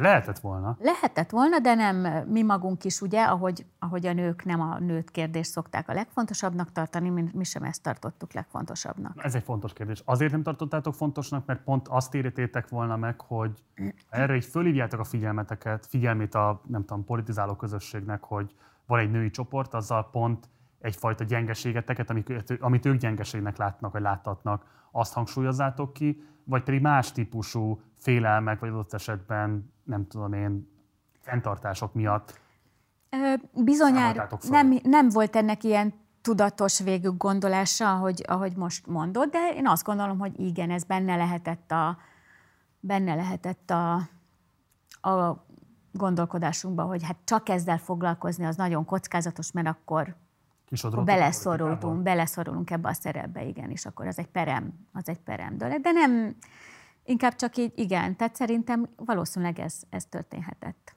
Ha jól tudom, akkor az ellenzéki kerekasztal tárgyalásokon is részt vettél. Hát én, én keveset voltam ott, ugye alapvetően ilyen szakmai csoportokban zajlott a beszélgetés. Ami, ami én részt vettem, az az utolsó ülés volt, amikor mi konkrétan nem írtuk alá a, a megállapodást úgyhogy kövérrel voltam egyébként akkor ott. Erre most már muszáj mesélned.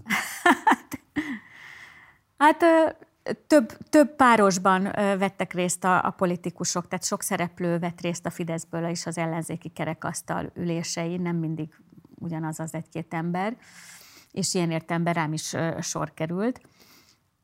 Hát nézd, azt csináltam, amit, amit, ami akkor a Fideszben a a feladatom volt, tehát akkor mi úgy döntöttünk, hogy nem írjuk alá a ellenzéki kerekasztalnak a, Miért nem? a vége, végeredményét. Azért, mert felmerült az a jól megalapozott gyanú, hogy, hogy a, az MDF valamilyen formában megállapodott a, az asztal másik oldalán ülő szocialista párttal, nevezetesen a posgaival, hogy, hogy a, az államfő választás, az országgyűlési választások előtt lesz, előtte fog sor kerülni rá, közvetlen módon, és ezen a és akkor még Magyarországon Posgai Imre volt a legnépszerűbb politikus. Egyébként az MSZP is még 89 nyarán eléggé népszerű párt volt, akkor alapvetően a, ez meg is határozta az ellenzéki kerekasztalnak a gondolkodásmódját, nagyon sok kompromisszum az arra utal, hogy akkor azt gondolták, hogy ha lesz is több, több párti választás, azt valószínűleg az MSZP fogja majd megnyerni, és nagyon sok olyan garanciát, tehát azért van annyi kétharmados törvény Magyarországon, mert az ellenzék arra törekedett, hogy az MSZP ne tudjon visszarendeződést egymaga megcsinálni. De a lényeg az, hogy, hogy bár az ellenzéki kerekasztal értelemszerűen egy közösséget alkotott, ott volt egy ilyen ö, gyanú, hogy az MDF a, az MSZP-vel, a, a posgaival, annak érdekében, hogy a posgai legyen majd a megválasztott első ö, elnök. Ezért elfogadták a közvetlen elnökválasztásnak az intézményét, és, és ezért nem írta alá az SDS és a Fidesz ezt a, a, az eredményt, vagyis hát tulajdonképpen az új magyar köztársaságnak az alapjait meghatározó megállapodást, de nem is vétóztuk meg, tehát az létrejött akkor, hiszen minden egyéb minden egyéb pontjával egyetértettünk, és akkor ennek a következménye lett a négy igenes népszavazásnak a kiírása, tehát hogy a közvetlen népszavazás a Magyarországon ne kerüljön sor, hogy, hogy ne történhessen meg az, hogy az országgyűlési választások előtt már az, az MSZMP valamilyen értelemben stabilizálja az ő pozícióját az államfői székben. Ez nagyon érdekel engem, hogy fontos, amit említettél, hogy kétharmados törvényekbe próbáltatok sok mindent előre rögzíteni, és ez egy visszavisszatérő szerintem motivum a 30 Magyar Köztársaságnak és a 2010 utáni időszaknak is, hogy nagyon sokszor eljárásrendi kérdésekben próbálnak politikai szereplők politikai vitákat lefolytatni. Nevezetesen, hogy legyenek olyan törvényi garanciák, amelyek beszűkítik a mozgásteret, és lehetővé teszik azt, hogy csak is valami nagy, kétharmados alkotmányozó többséggel lehessen hozzányúlni bizonyos kérdésekhez. Ugye a Fidesz például mondjuk a, az egykulcsos személyi jövedelemadót is beleírta az alaptörvénybe, az alaptörvény pedig csak kétharmaddal lehet módosítani, de most is egyébként az ellenzék ezekben a pillanatokban is arról beszél, hogy hogyan kellene ezeket a különböző törvényeket. Tehát, hogy alapvetően eljárásrendi kérdésekre redukálódnak a politikai viták. Ennek a veszélyével te mikor tudatosultál először? Hát nagyon sok minden, ugye először is az első kormány rögtön, tehát hamar tudatosodott ez, hiszen a választások után ö, egyszerűen ahhoz, hogy bizonyos dolgokat, hogy a kormányzást el lehessen kezdeni, olyan sok kétharmados törvény volt már akkor, hogy ezért volt szükség az MDF-SZDSZ megállapodásra, aminek az lett az eredménye, hogy Gönc Árpád, tehát az SZDSZ jelölhetett köztársasági elnököt, amit a parlament már már ugye a parlament választotta meg, cserébe az SDS bizonyos törvényeket megszavazott, ami szükséges volt ahhoz, hogy, hogy az Antal kormány el tudjon kezdeni működni. Tehát volt egy ilyen megállapodás, amit egyébként akkor a Fidesz nagyon erősen kritizált, valójában csak azért, mert mi, mi nem voltunk belevonva. De... Ez akkor is már tiszta volt? Mi? Hogy ez az egyetlen oka a kritikátoknak? Hát... Ö, ö, nem, nem, akkor nem, akkor ezzel én nagyon azonosultam, de azért az alapvetően ez volt az oka. De abban az értelemben ez egy jogos kritika volt, hogy, hogy az, hogy a rendszerváltás után az Antal kormány egy jobboldali pártszövetségből alakított kormányt, nem pedig az ellenzéki pártok, nagyobb ellenzéki pártokkal együttesen, szemben tehát nem, nem egy nagy koalíciót hozott létre a rendszerváltás pártjaiból, hanem kifejezetten jobboldali pártot, pártokból, az szerintem egy nagyon-nagyon-nagyon súlyos hiba volt a mai napig. Ez egy politikai döntés volt. Meg is fizették az árát, de hát ettől még egy politikai döntés volt. Igen, de hosszú távon Magyarországnak nagyon ártalmas volt, hiszen egy csomó mindenben ezt a, ezt a, az alkotmányt, amit, amit 98-ban még az előző parlament hozott, azt módosítani kellett volna. Ha máskor nem, legkésőbb 94-ben már tudtuk, hogy például maga a választási rendszer is torz, ugye alapvetően kicsi győzelemmel egy nagyot lehet kaszálni rajta. Tehát ez, ez az első, az, hogy az önkormányzatok, ami szintén egy kétharmados törvény, egy elképesztően elaprózódott rendszert hozott létre, sok tekintetben önfenntartásra képtelen kicsi településekkel a hatalmas demokrácia jegyébe. Ugye minden falu önálló akart lenni a, a korábbi uh, szocialista rendszerhez képest, ahol nagyon sok ilyen összetolt falu volt minden. Igen.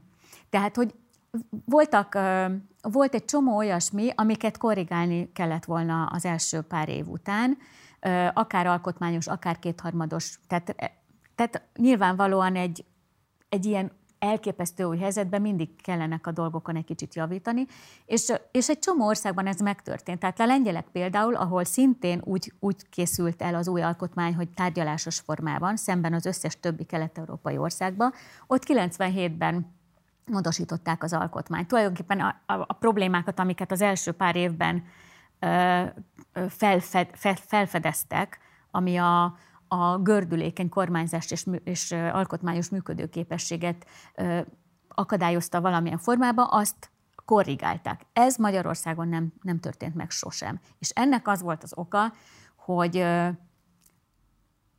az a fajta ellenzéki egység, ami a 89-es kerekasztal tárgyalásokat jellemezte, az abban az egy évben állt fenn. Onnantól, hogy az új parlament megalakult, rendkívül ellenséges, örökölt ellenségeskedés uralkodott elsősorban az MDF, vagyis hát a jobboldali pártok és az SDS között, amiből egyébként a Fidesz látványosan kivonta magát. A Fidesznek az identitása már a választások előtt, tehát a Fidesz identitása az arra épült, hogy a Fidesz nem viszi magával tovább azokat a történelmi örökségeket, amik száz év óta fennállnak, urbánus népies, liberális, nemzeti, akárhogy nevezzük, blokkok között, hanem, hanem ezt felül akarja, ezen túl akar lépni, ezeket nem akarja tovább hordozni. Akkor, tehát ezek a látványosan a, a szocialista években nem voltak olyan nagyon jellegzetesek ezek a különbségek, de, de nagyon... Nem volt politikai képviseletek. Természetesen nem volt politikai képviseletek, így van, de rögtön lett. De attól függetlenül azt tudjuk, hogy ezek, ez a fajta polarizáció, ami egyébként más országokban is jellem, jellemző volt a 20. századnak az első évtizedeiben, igazából a Nyugat-Európába a 50-es, 60-as, 70-es években tisztult ki. Akkor alakult ki a demokráciának az a szintje, tehát a háború évei után jóval később, amikor a, mondjuk a baloldali és jobboldali szereplők egymást nem tekintették már egzisztenciális veszélynek. Most ez Magyarországon, ez, ez, ez az, amit a Fidesz nem akar. Tehát, hogy az MDF a, az, a, a az urbánusokról úgy gondolta, hogy az egzisztenciális veszély, mert az a nemzeti ügynek nem megfelelő képviselője, és ha a nemzeti ügy a meghatározó ö, ö, sorskérdés Magyarország számára, akkor, hogyha azt valaki nem képviseli, akkor az, az egy probléma. A másik oldalról pedig úgy gondolták, hogy, hogy, ö, hogy a liberális demokráciának állandóan van ö, valamiféle fasizálódó veszélye. Ezek a dilemmák nagyon hamar megmutatkoznak, ha valaki elolvassa a 90-es évek elején a publicisztikákat, a, az MDF hátterébe, a Magyar Fórumba nyilvánvalóan a, a csurkalapja az ennek egy szélsőségét képviselte, de az is nyilvánvaló, hogy ez a gondolat jelen volt és ott volt, vagy, vagy akár a, a másik oldalon, akkor azok nagyon explicit módon jelen voltak. Azt akarom ezzel mondani, hogy ez a fajta ö, egzisztenciális ö, probléma, félelem, ez, ez mindig jelen volt hosszú távon. Ezt teljesen értem. És a Fidesz ezt ebből akart kilépni. Ez volt a Fidesznek a fő ambíciója. Szerintem a Fidesznek a fő ambíciója ez volt a, a 80-as évek végén. Ezt értem, de hogy közben meg ez nem egy önhazugság, hogy ebből ki lehet lépni, hiszen ezek, a, amit te egzisztenciális félelemként írsz le, ezek valójában nem kulturális különbségek csak, hanem ezek politikai nézetkülönbségek. Tehát, hogy pont azért hoztatok létre plurális képviseleti demokráciákat, hogy ezeket politikai pártokon keresztül le lehessen folytatni, hogy ezeket a csatákat meg lehessen vívni. Tehát ezeken felülemelkedni, az egy hamis illúziónak tűnik a számomra. Ne, igen, igazad van.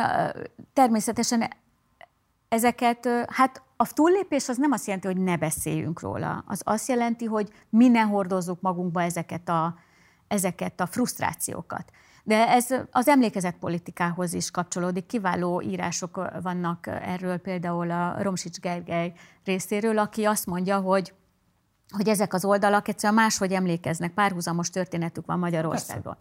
De tehát a Fidesz nem azt akarta, hogy ezekről ne legyen szó. A Fidesz maga is egy, egy, egy vitatkozó társaság volt a Fideszbe. Ezek, a, ezek az impulzusok benne voltak, hogyha a, meghallgatjuk most, amit én mondtam itt egy pár perccel ezelőtt, akkor, akkor a, a bölcsészkari csoportnak a szövegében benne volt a kisebbségi magyaroknak a, a képviselete.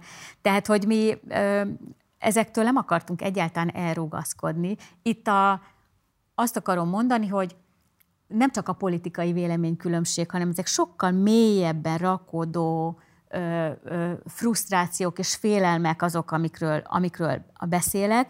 Én Most egyébként... Én ezt teljesen értem, csak szerintem ezek is politikai kérdések. Tehát nyilván egy agráriumból élő, adott esetben több generáción keresztül agráriumból élő kisgazdálkodó, kisgazda érdekei nem hozhatóak egy platformra, például mondjuk egy városi értelmiségi, adott esetben nem kézműves munkákból magának megélhetés biztosító ember érdekeivel. Tehát hogy itt van egy érdekellentét, ami nyilvánvalóan politikai ellentét is egyben. Igen.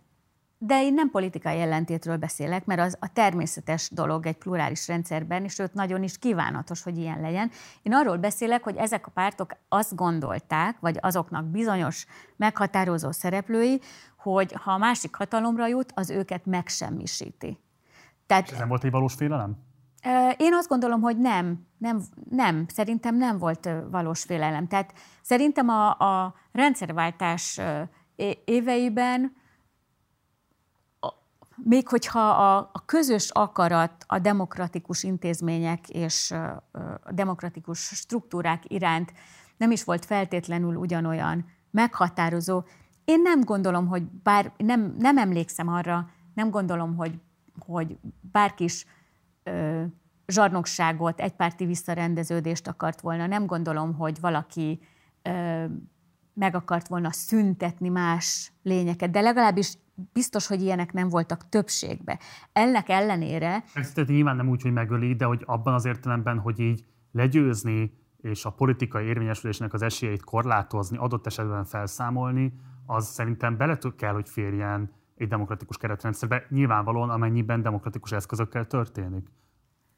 Igen, de azt gondolom, hogy ennél tovább mentek ezek a, a, a, a félelmek, és én nekem ezzel nehéz is volt egyébként, tehát mint, mint mondom, a Fidesz ezzel nem azonosult. Az egy nagyon érdekes dolog, hogy a Fidesz később, amikor jobb oldalra elment, akkor a Fidesz tulajdonképpen felvette, magához vonta ezeket a, ezeket a, a félelmeket és aggodalmakat. Kövér László sem? Ö, igen, hát de, de ő például jellemző módon ö, megjelenített ö, ilyen egzisztenciális félelmeket, de nem. Tehát azt gondolom, a Fidesz pici párt volt eleinte, ö, és és az, hogy, hogy a, tehát a, nyilván minden párt arra törekedett, hogy, hogy fejlődjön, hogy előrelépjen, de ugye a, ha valaki visszaemlékszik, akkor a 93-ig a Fidesz elképesztően dinamikusan fejlődött, és, és rendkívül népszerű is volt. De, a, de voltak olyanok, például a kövér, aki állandóan egy ilyen egzisztenciális bizonytalanságot, vagy egy ettől való aggodalmat folyamatosan ö, képviselt. Ez, ez valóban így van. Ez nem azt De jelenti, nem gondolom, hogy ez... Számára, hogy ő bizonyos szempontból professzionális politikus volt már akkor, mint ti? Több tekintetben is professzionálisabb politikus volt Kövér is, meg Orbán is. Ez biztos, hiszen, hiszen ők nagyon hamar, főleg amikor már a parlamentbe bekerültünk, az egy nagyon éles vízválasztó volt a Fidesz életében, meg minden új párt életébe is egyébként természetesen, hiszen addig mindenki önkéntesen ö, ügyködött a saját idejéből ö, a, a politikai életébe, és onnantól kezdve ugye forrásokra tettünk szert. Először is pozíciók lettek, emberek, emberek státuszba kerültek, politikai státuszba bekerültünk a parlamentbe. Ez nagyon nagy különbség volt azokhoz képest, akik nem. Fizetést kaptunk azért, hogy, politika, hogy politikával foglalkozzunk. A pártoknak lett pénze, lettek nekik ingatlanjaik, vagyonra tettek szert, és akkor ezekkel a vagyonokkal lehetett gazdálkodni. Ezek hatalmi eszközök egy pártnak a kezébe, különösen azoknak a kezébe, akik rendelkeznek ezeknek a pénzeknek és vagyontárgyaknak a használatával, és ezt biztos, hogy a kövér meg az Orbán sokkal jobban látták, mint, mint sokan mások közülünk, hogy, hogy ez egy hatalmi eszköz. Azért kérdeztem a Kövér Lászlót, mert ugye te mondtad azt, hogy az ellenzéki kerekasztal tárgyalások záró tárgyalására együtt mentetek, illetve úgy lehet tudni, hogy ő maga kért fel téged arra, hogy a Veszprémi választókerület képviselőjelöltje legyél a 90-es választásokon. Tehát feltételezem, hogy volt köztetek valami fajta szorosabb munkaviszony legalábbis. Tehát onnantól, hogy, hogy én, hogy hát ő javasolta nekem, hogy induljak Veszprémbe, ugye a 90 év elején tartottunk ott, hogy, hogy ki mindenki induljon a választásokon, akkor már világos volt, hogy lesznek választások, és én nekem is el kellett döntenem, én akkor harmadéves egyetemista voltam, hogy, hogy mit csináljak, menjek, és akkor a kövér buzdított arra, hogy, hogy én is induljak el. akkor a Fidesz elnökségének a tagja voltam, és majdnem mindenki indult, de nem mindenki, meg például a Mónika, ő úgy döntött, hogy ő ugye a Magyar Narancsot fogja szerkeszteni.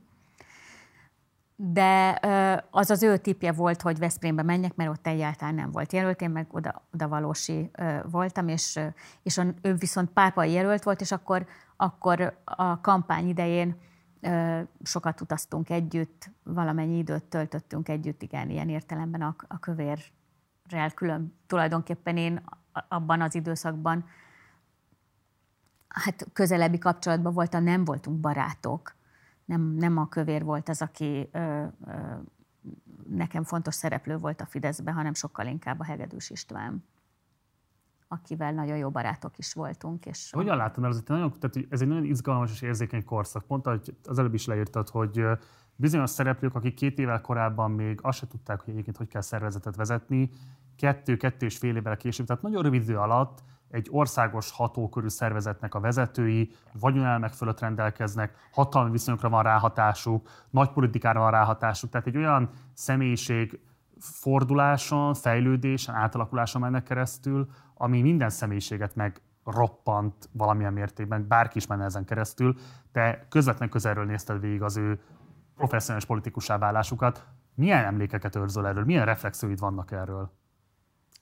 Hát a Fidesz egy rettentő összetartó klassz társaság volt, mikor bekerült a parlamentbe, és ugyanaz a jó hangulat, ami a korábbi időt meg meghatározta, az, az, az, egy, az egy jó darabig folytatódott. De van egy, van egy momentum, ami már viszonylag hamar megtörtént, ami, amiből kiderült, hogy, hogy, hogy nagyon különböző módon nyúlunk a politikához, és hogy itt és hogy, és hogy jelentős előnyben vannak mondjuk azok, akik nem csak szervezetépítésben, hanem, hanem a hatalmi játszmákban is már részt vettek, és ez egy, ez egy soproni frakciólésnek a során nyilvánult meg, amit, amit, amit már egyszer máskor is elmeséltem, ez mindannyiunk életében nagyon meghatározó volt. És ez már 91-ben volt, tehát tényleg nagyon, nagyon az elején, tehát egy évvel azután, hogy, hogy bekerültünk a parlamentbe, amikor én éppen a diplomadolgozatomat írtam politikai pszichológiából, és ott találkoztam a, ezzel a csoport ö, gondolkodás című jelenséggel, ami egy nagyon, ami hát egy klasszikus ö, szociálpszichológiai ö, tan ö, már, ami arról szól, hogy egy bizonyos csoportban a, a kohézió érdekében az emberek maguk is külön gyakorolják a részben az öncenzúrát, részben a információk visszatartását, ami adott esetben a közös döntést nehezítené. Tehát természetes módon alakulnak olyan gesztusok, amik arra törekszenek a csoporttagok részéről, hogy, hogy, hogy, hogy minél inkább a konszenzusos döntés lehetővé váljon. És ezért ebből arra visszatartanak gondolatokat, információkat, alternatívákat nem gondolnak végig azért, hogy ami már egyszer elhangzott, akkor a körül kialakuljon a konszenzus. És, és ez ugye a, a Janice-nek a koncepciója szerint ez ugye negatív, rossz döntésekhez vezethet, hogyha ez nagyon erős ez a csoport tudás. És hát én ezzel foglalkoztam, és azt láttam, hogy a Fidesz frakciója pont ilyen. Tehát, mi, tehát ugye ezek az öncenzúrás elemek, sőt, sőt, a egyes politikusok részéről a nyomásgyakorlás is jelentősen felbukkan. Ráadásul olyan elemek, amik szintén a csoport hatásnak, a csoport gondolkodásnak a jellemzői, hogy a külső feleket lenézzük, dehonestáló megjegyzéseket teszünk rá, saját mellünket Mennyire volt a magad is része, részese? Ez érdekes, mert egyfelől én, én nagyon érzelmileg nagyon kötöttem e-, ehhez a, a közösséghez. Másodszor én, én, én azért mindig láttam, hogy én nekem még nagyon sokat kell tanulnom. Állandóan azt akartam, hogy legyen ilyen önképzőkör a Fidesz frakcióján belül. Tehát mindig is világos volt, hogy itt még, még feladat van. Én egyébként, amint letettem a diplomát, rögtön elkezdtem tanulni egy másik egyetemen. Tehát én, én képviselőkoromban elkezdtem nemzetközi kapcsolatokat tanulni a, a, a közgazdasági egyetemen, tehát én bennem állandóan benne volt, hogy én még nem tudok ehhez elég sokat. De azért ezek teljes mértékben jellemzőek voltak, és akkor azt láttam, hogy minden egyes eleme ennek a csoporttudásnak, és ezt leírtuk a, a Korsa Lajossal és a Hegedűs Istvánnal, leírtuk egy ilyen papírba, és azt szétosztottuk, mint egy ilyen non-paper, ma így mondanánk, tehát nem volt, egy, frakció, egy kihelyezett frakcióülésen voltunk Sopronban, és ott ezt szétosztottuk ezt a papírt, és a, a, az utolsó a, napirendi pont előtt már majdnem vége volt az egész ülésnek, amikor csináltunk egy, egy fotót, egy nagyon klassz csapatfotó készült akkor rólunk a Csopronba, és utána egy ilyen, tulajdonképpen már a zárása volt a, a frakcióülésnek, akkor osztottuk szét ezt a papírt, és szembe azzal, amit én gondoltam naívan, hogy, hogy ez majd milyen jótékony hatású lesz, hogy óvjuk attól a Fidesz frakcióját, hogy, hogy hülyeséget csinálunk, hogyha ezek az elemek nagyon, ugye ezek a gesztusok nagyon elszaporodnak. Az történt, hogy ott a kövér elképesztően elkezdett üvölteni, és, Ez és volt az első alkalom, egy dürohamot előtted igen, én őt akkor láttam először kiabálni, igen. És hát ez egy nagyon drámai pillanat volt, mert végül is azt értettük meg, hogy, hogy itt van egy, egy tehát, hogy, hogy, hogy vannak, akik manipulálják ezt a csoportot, ennek a, ennek a kohéziónak, látszólag a kohéziónak az érdekébe, de valójában annak érdekében, hogy, hogy olyan döntések szülessenek, amiket ők akarnak. És ez ez egy sosem, tehát utána összeszedtük magunkat, az Orbán próbált egyébként még, még ott hát elsimítani a dolgokat, de hát... Orbán Viktor volt a konfliktus kezelő? Ő, ő akkor ott próbálta, igen, ezt, ezt enyhíteni, ezt a konfliktust, de Ez szinte taktika nyilvánvaló volt, a volt. Hát, hogy akkor is már ilyen taktika volt, nem később az egy teljesen nyilvánvaló taktika volt, hogy a, hogy a kövér a írtózatos kemény vonalat képvisel, és akkor hozzá képest az Orbán mindig egy kompromisszum. Kövér a rossz zsarú, Orbán jó zsarú? Igen, és akkor ez egy ö, másik, ö, ez egy kicsit, ez egy másik strak, ö, taktika, mert itt inkább arról volt szó, hogy Orbán mindig a centr, centrumot képviselje, tehát ö, volt valami álláspont, neki volt egy viszonylag radikális másik álláspontja, akkor a kövér, vagy valaki más, vagy voltak azért más radikális, még náluk is radikálisabb, fiatalabbak ott a frakcióban, mondtak valami eszméletlen ö, ostobaságot, és akkor ahhoz képest az Orbán vonala volt mindig a centrum, tehát ezt így megszervezték, hogy ez a mai napig itt, ez a, igen, ugye ezt, ezt látni lehet, hogy ez a mai napig is. Mivel magyarázod a kettő közötti rendíthetetlen szövetséget, ami nyilván számtalan konfliktussal terhelt, tehát hogy felteszem, hogy ha privátibb lehetne beszélgetni velük, akkor tudnának vastagon mondani dolgokat egymásról,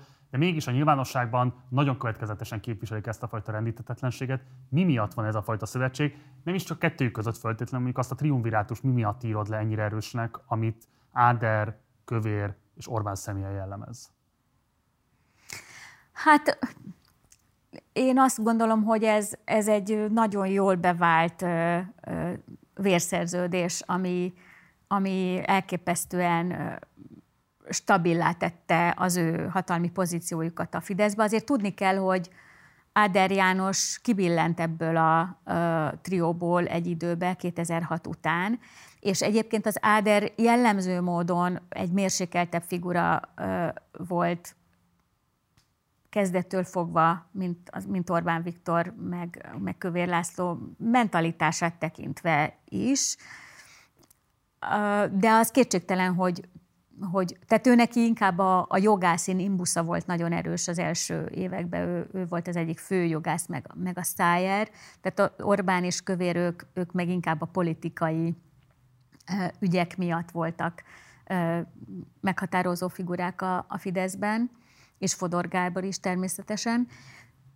Tehát egyszerűen ez, ez bevált, nem tudnak ebből kibillenni. De mások még nem voltak képesek hasonló szövetségkötésekre, tehát hogy nehezen is lehet őket bizonyos szempontból kárhoztatni azért, hogy, hogy, hogy, hogy nem árulói egymásnak. Ugye a magyar politikának az egyik legnagyobb rákfené az, hogy, hogy nagyon sokan képtenek bármifajta elköteleződésre, nem csak hogy egyes személyek felé, hanem konkrét szervezetek a pártjuk felé is.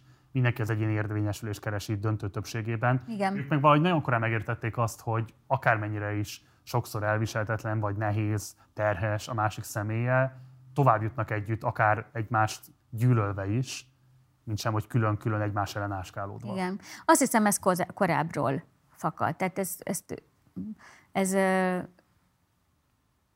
én például ekkor, mikor ez a, ez a Soproni esemény volt, meg az utána következő években, akkor értettem meg azt, hogy, hogy ezek a fiúk ugye nem akkortól ismerik egymást, mint én őket, hanem ők már együtt voltak a kollégiumba, ott milyen élményeken keresztül mentek át közösen, azt nem tudom. Többen, ugye ők katonák is sokan együtt voltak, tehát ezek olyan fajta élmények, amik, amik nagyon-nagyon erőteljes kapcsolatokat tudnak létrehozni. Egyébként egy párt életében nagyon fontos az, hogy közös párt, mert minden közösség szempontjából szerintem az fontos, hogy közös élmények és közös, közös kudarcok is ö, ö, legyenek, ez, ez, eznek nagyon erős összekovácsoló hatása van. De az biztos, hogy bizonyos értelemben ez a közösség, amire ők nagyon büszkék is, ez, ez, egy, ez egy erő. Kósa jól síel? jól, persze, mert sokan, sokan jól síelnek. Lehet ott is téged síelni? Nem. Nem, nem hát én is tudtam. Te is tudtál. Versenyeztetek is egymással? Nem, nem versenyeztünk. De síeltetek közösen? Igen. Csak amikor a szakdolgozatodat írtad, vagy más alkalmakkal is? Ö, jártunk egy időben közösen síelni, igen. Milyen pali volt akkoriban? Vicces. Vicces, egy, alapvetően egy szellemes, kellemes ö, fi, ö, fiszkó volt még, ö, már mikor családunk volt, akkor is még ö, találkoztunk. Hát ő, ő nagyon,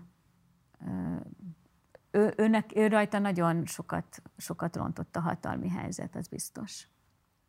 Szerinted mi kell ahhoz, hogy valaki ne roncson a hatalmi helyzet?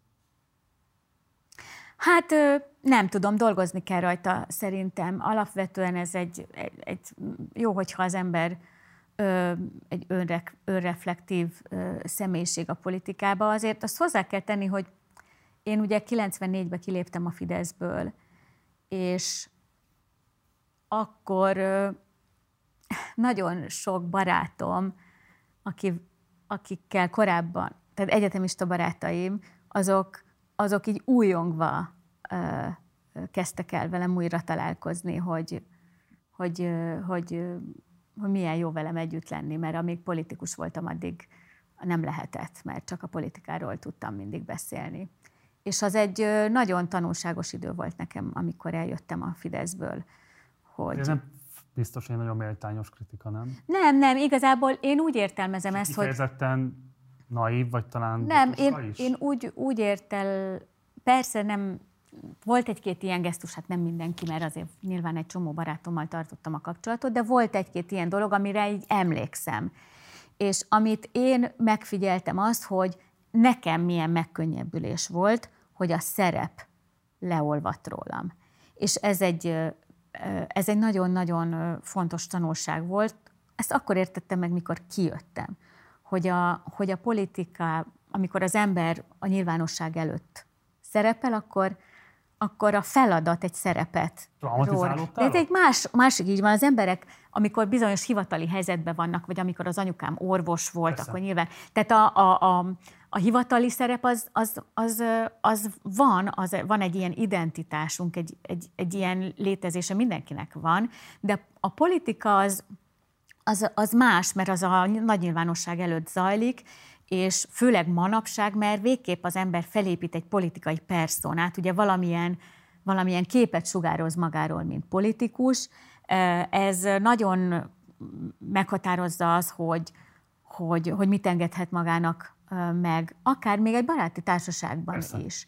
És ilyen értelemben, és akkor ez még nem a hatalom, ez még csak a szerep. Ugye a hatalom az, az még inkább ezt a, ezt, a, ezt a szerepet, vagy annak bizonyos felfogását, hogy neki milyennek kell lenni, ezt, ezt meghatározza. A másik dolog a, ugye a sérthetetlenség, tehát a, aki hatalomban van, az ugye azt gondolja, hogy ő támadhatatlan, sérthetetlen, ö, ö, nagyon-nagyon sok minden következik ebből, és nekem igazán rettentő jót tett, hogy kijöttem a politikából.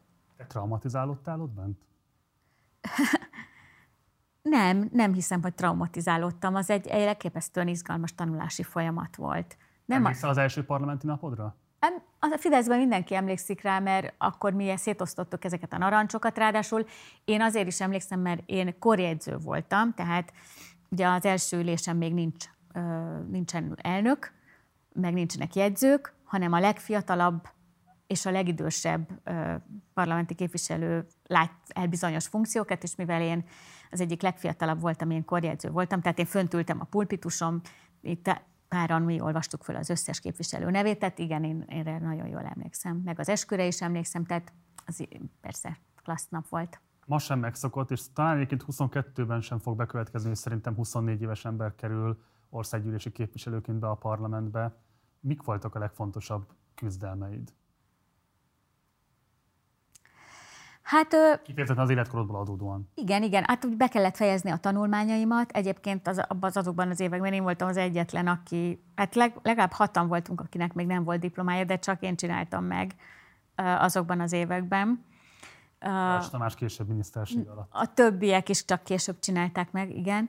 A, akkor hát ugye én rögtön a nemzetközi terepre is mentem, tehát ott ott volt egy, egy, ilyen, egy ilyen nagyon erős kulturális váltás, hogy hogy néz ki egy igazán demokratikusan működő struktúra, mint amilyen az Európa Tanács, egy fantasztikus viszonyítási alap ahhoz képest, ami a, ami a magyar parlamentben zajlott ezek a kezdeti lépések.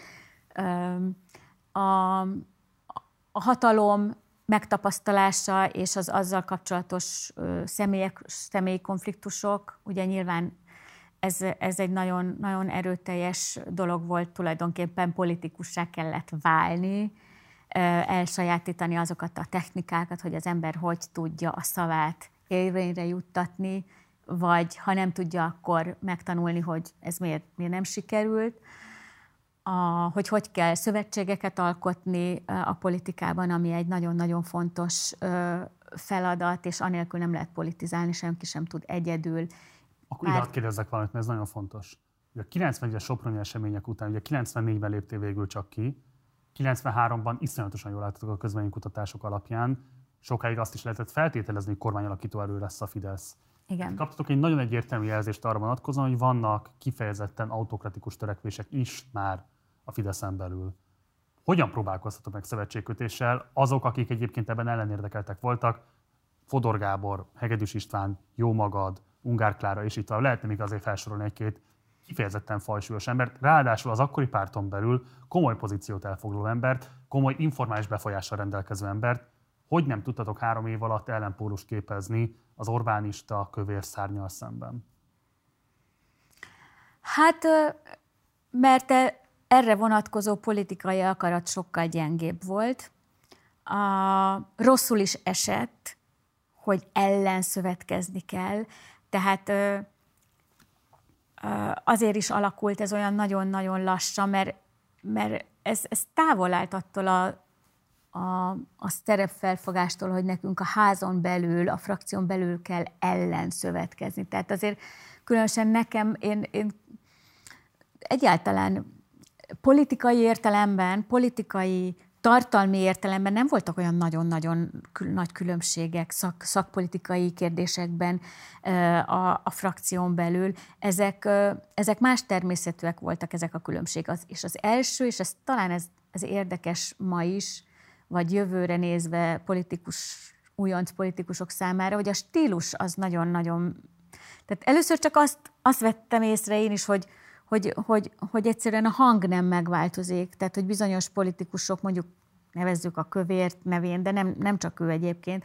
Tehát, hogy, hogy milyen hangnembe kezdtünk el egymással beszélni, ott, ott, ott voltak ilyen váltások. Mi egyszer akkor úgy fogalmaztuk meg, hogy a stílus, ami, ami nevetségesnek tűnik politikába, de, de valójában a politikai minőség, vagy a demokratikus minőségnek a romlása az ilyen nyelvi dolgokban nagyon sokszor először ilyen dolgokban látszik, válik láthatóvá.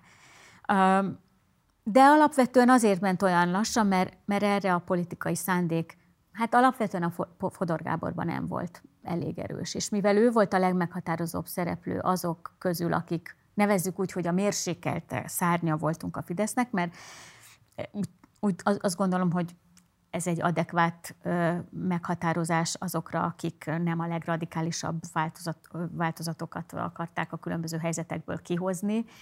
De bocsáss meg, a Gábor... ez nagyon fontos szerintem. Igen.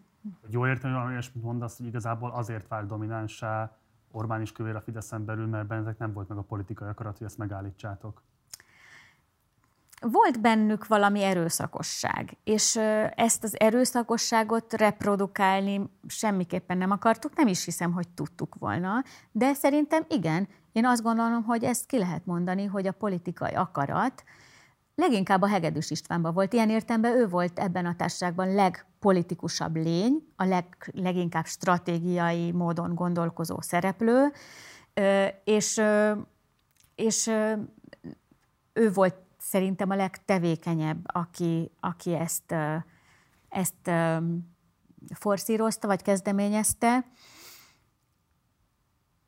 de nem egy, ez a fajta mag, kemény mag, ha úgy tetszik, ez ilyen értelme nem formálódott meg a mi oldalunkon. Van benned rossz érzés adott esetben megbánása miatt? Hogy átengedtétek a pártot Orbánnak és Kövérnek?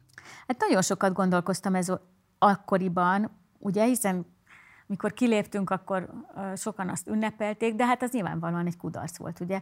És hát ezt azért nekem fel kellett dolgoznom.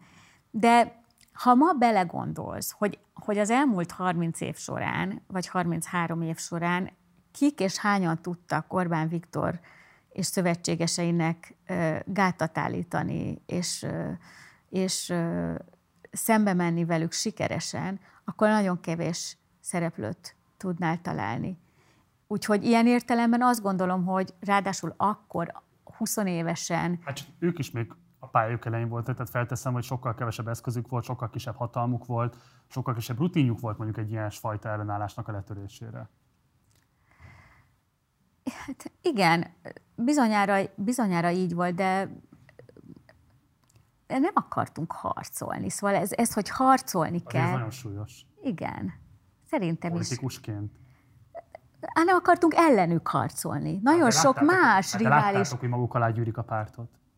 Na, nem, 91-ben nem láttuk, azért nem úgy néztek ki a dolgok. Ezt 93-ban már láttuk, de akkor, akkor ugye tulajdonképpen amit, ahol, tehát ahol tetten érhető, hogy rosszul döntöttünk, mondjuk én, ugye, mert nem, én nem tudok öt ember nevébe beszélni, meg nem is akarok, de például amikor, amikor ugye én a Fidesz elnökségének tagja voltam, amikor, amikor bekerültünk a parlamentbe, és akkor volt egy helyzet, hogy ott voltunk 22-en, és volt a pártnak egy elnöksége. És a tisztújításkor a, azt mondja valaki, hogy hát, mi már itt vagyunk a parlamentbe, engedjünk másokat is bejönni, mert, mert, mert olyan nagy a különbség a többi, tehát ugye meghatározó Fideszes között, meg azok, akik képviselők lettek, és akkor, akkor ne induljon mindenki el, aki eddig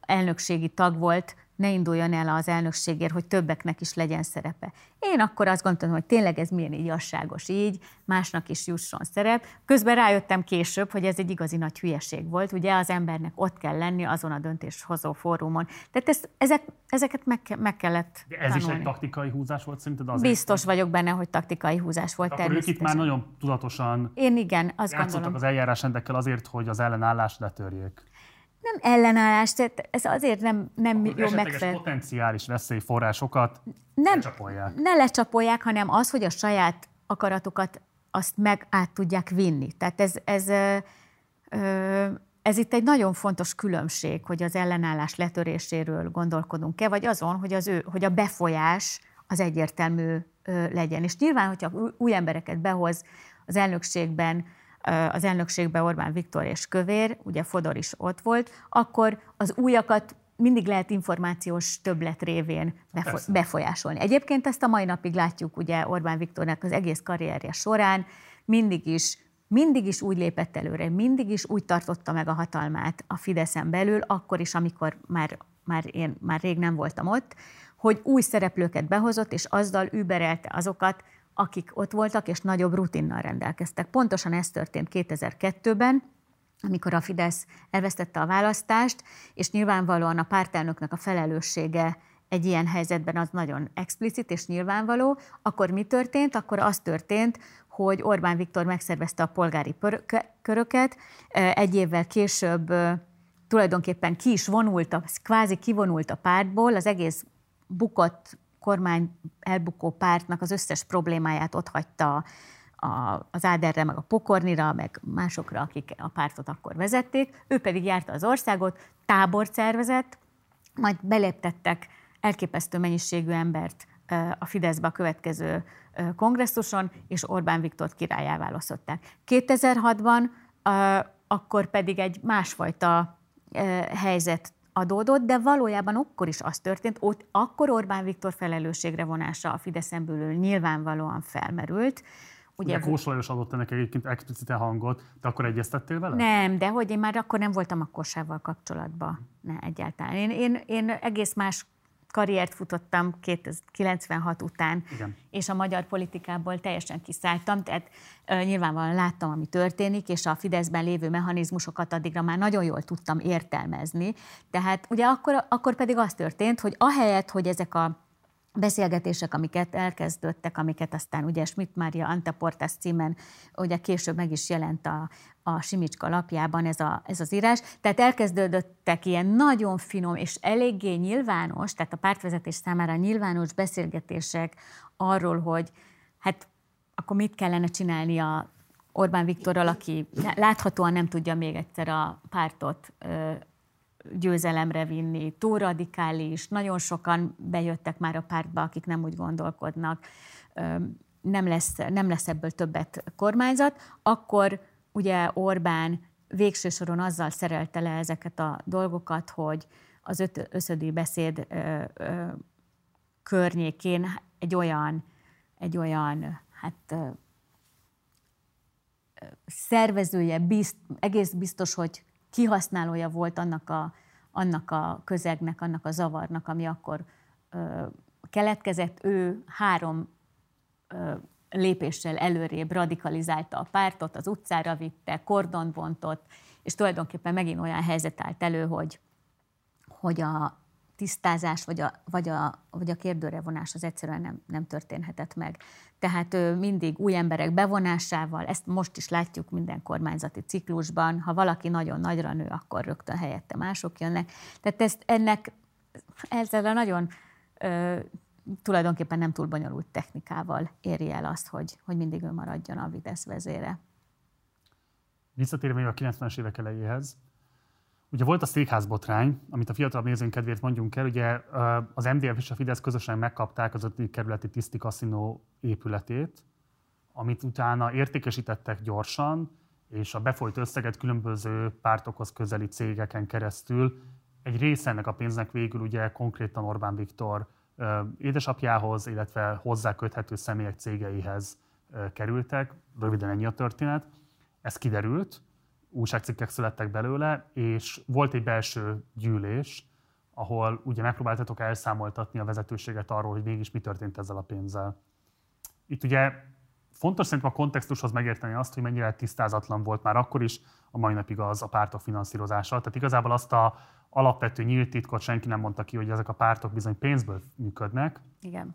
És megfelelő mennyiségű pénzt igazából soha nem biztosított a magyar állam ahhoz, hogy ezek a pártok működjenek, és a tagságoktól szedett tagdíjak pedig hát nyilvánvalóan elégtelenek voltak egy országos hatókörű szervezetnek a működtetéséhez. Tehát nyilvánvalóan ez a tiszti kaszinós történet, ez arról is szólt, hogy hogyan lehet korrumpálni a Fideszt, bevonni abba az érdekkörbe, abba az alkuba, amelynek révén ez a friss erő elveszíti ezt a fajta feltétetlenségét, és innentől kezdve ő is egy lesz azok közül a pártok közül, akik ilyen vagy olyan módon, de érintettek a különböző rablásokban, mutyikban, tolvajlásokban, és így tovább. Tehát, hogy itt van egy olyan helyzet, hogy nyilvánvalóan Orbánék a saját köreiket gazdagították ebből a pénzből. Az is nyilvánvaló, hogy ez egy bűncselekmény volt, vagy legalábbis a jó erkölcsön nehezen összeegyeztethető cselekmény volt. De volt másrészt egy olyan ö, kényszer is, amiről kevesebbet szoktunk beszélni, hogy nevezetesen ezeket a pártokat működtetni kellett, és igazából a vezetőség volt az, ami vállalta ennek az erkölcsi ódiumát, hogy rendben van, akkor ha így lehet pénzt szerezni a párt működtetéséhez, akkor a tagság legyen szíves, ezt fogadja el, hiszen nyilvánvalóan más megoldása senkinek nem volt, és egyébként soha nem is kérdezték meg, hogy honnan érkezett a pénz, csak mikor már balhé lett belőle. Szóval ez egy nagyon komplex, nagyon összetett helyzet szerintem.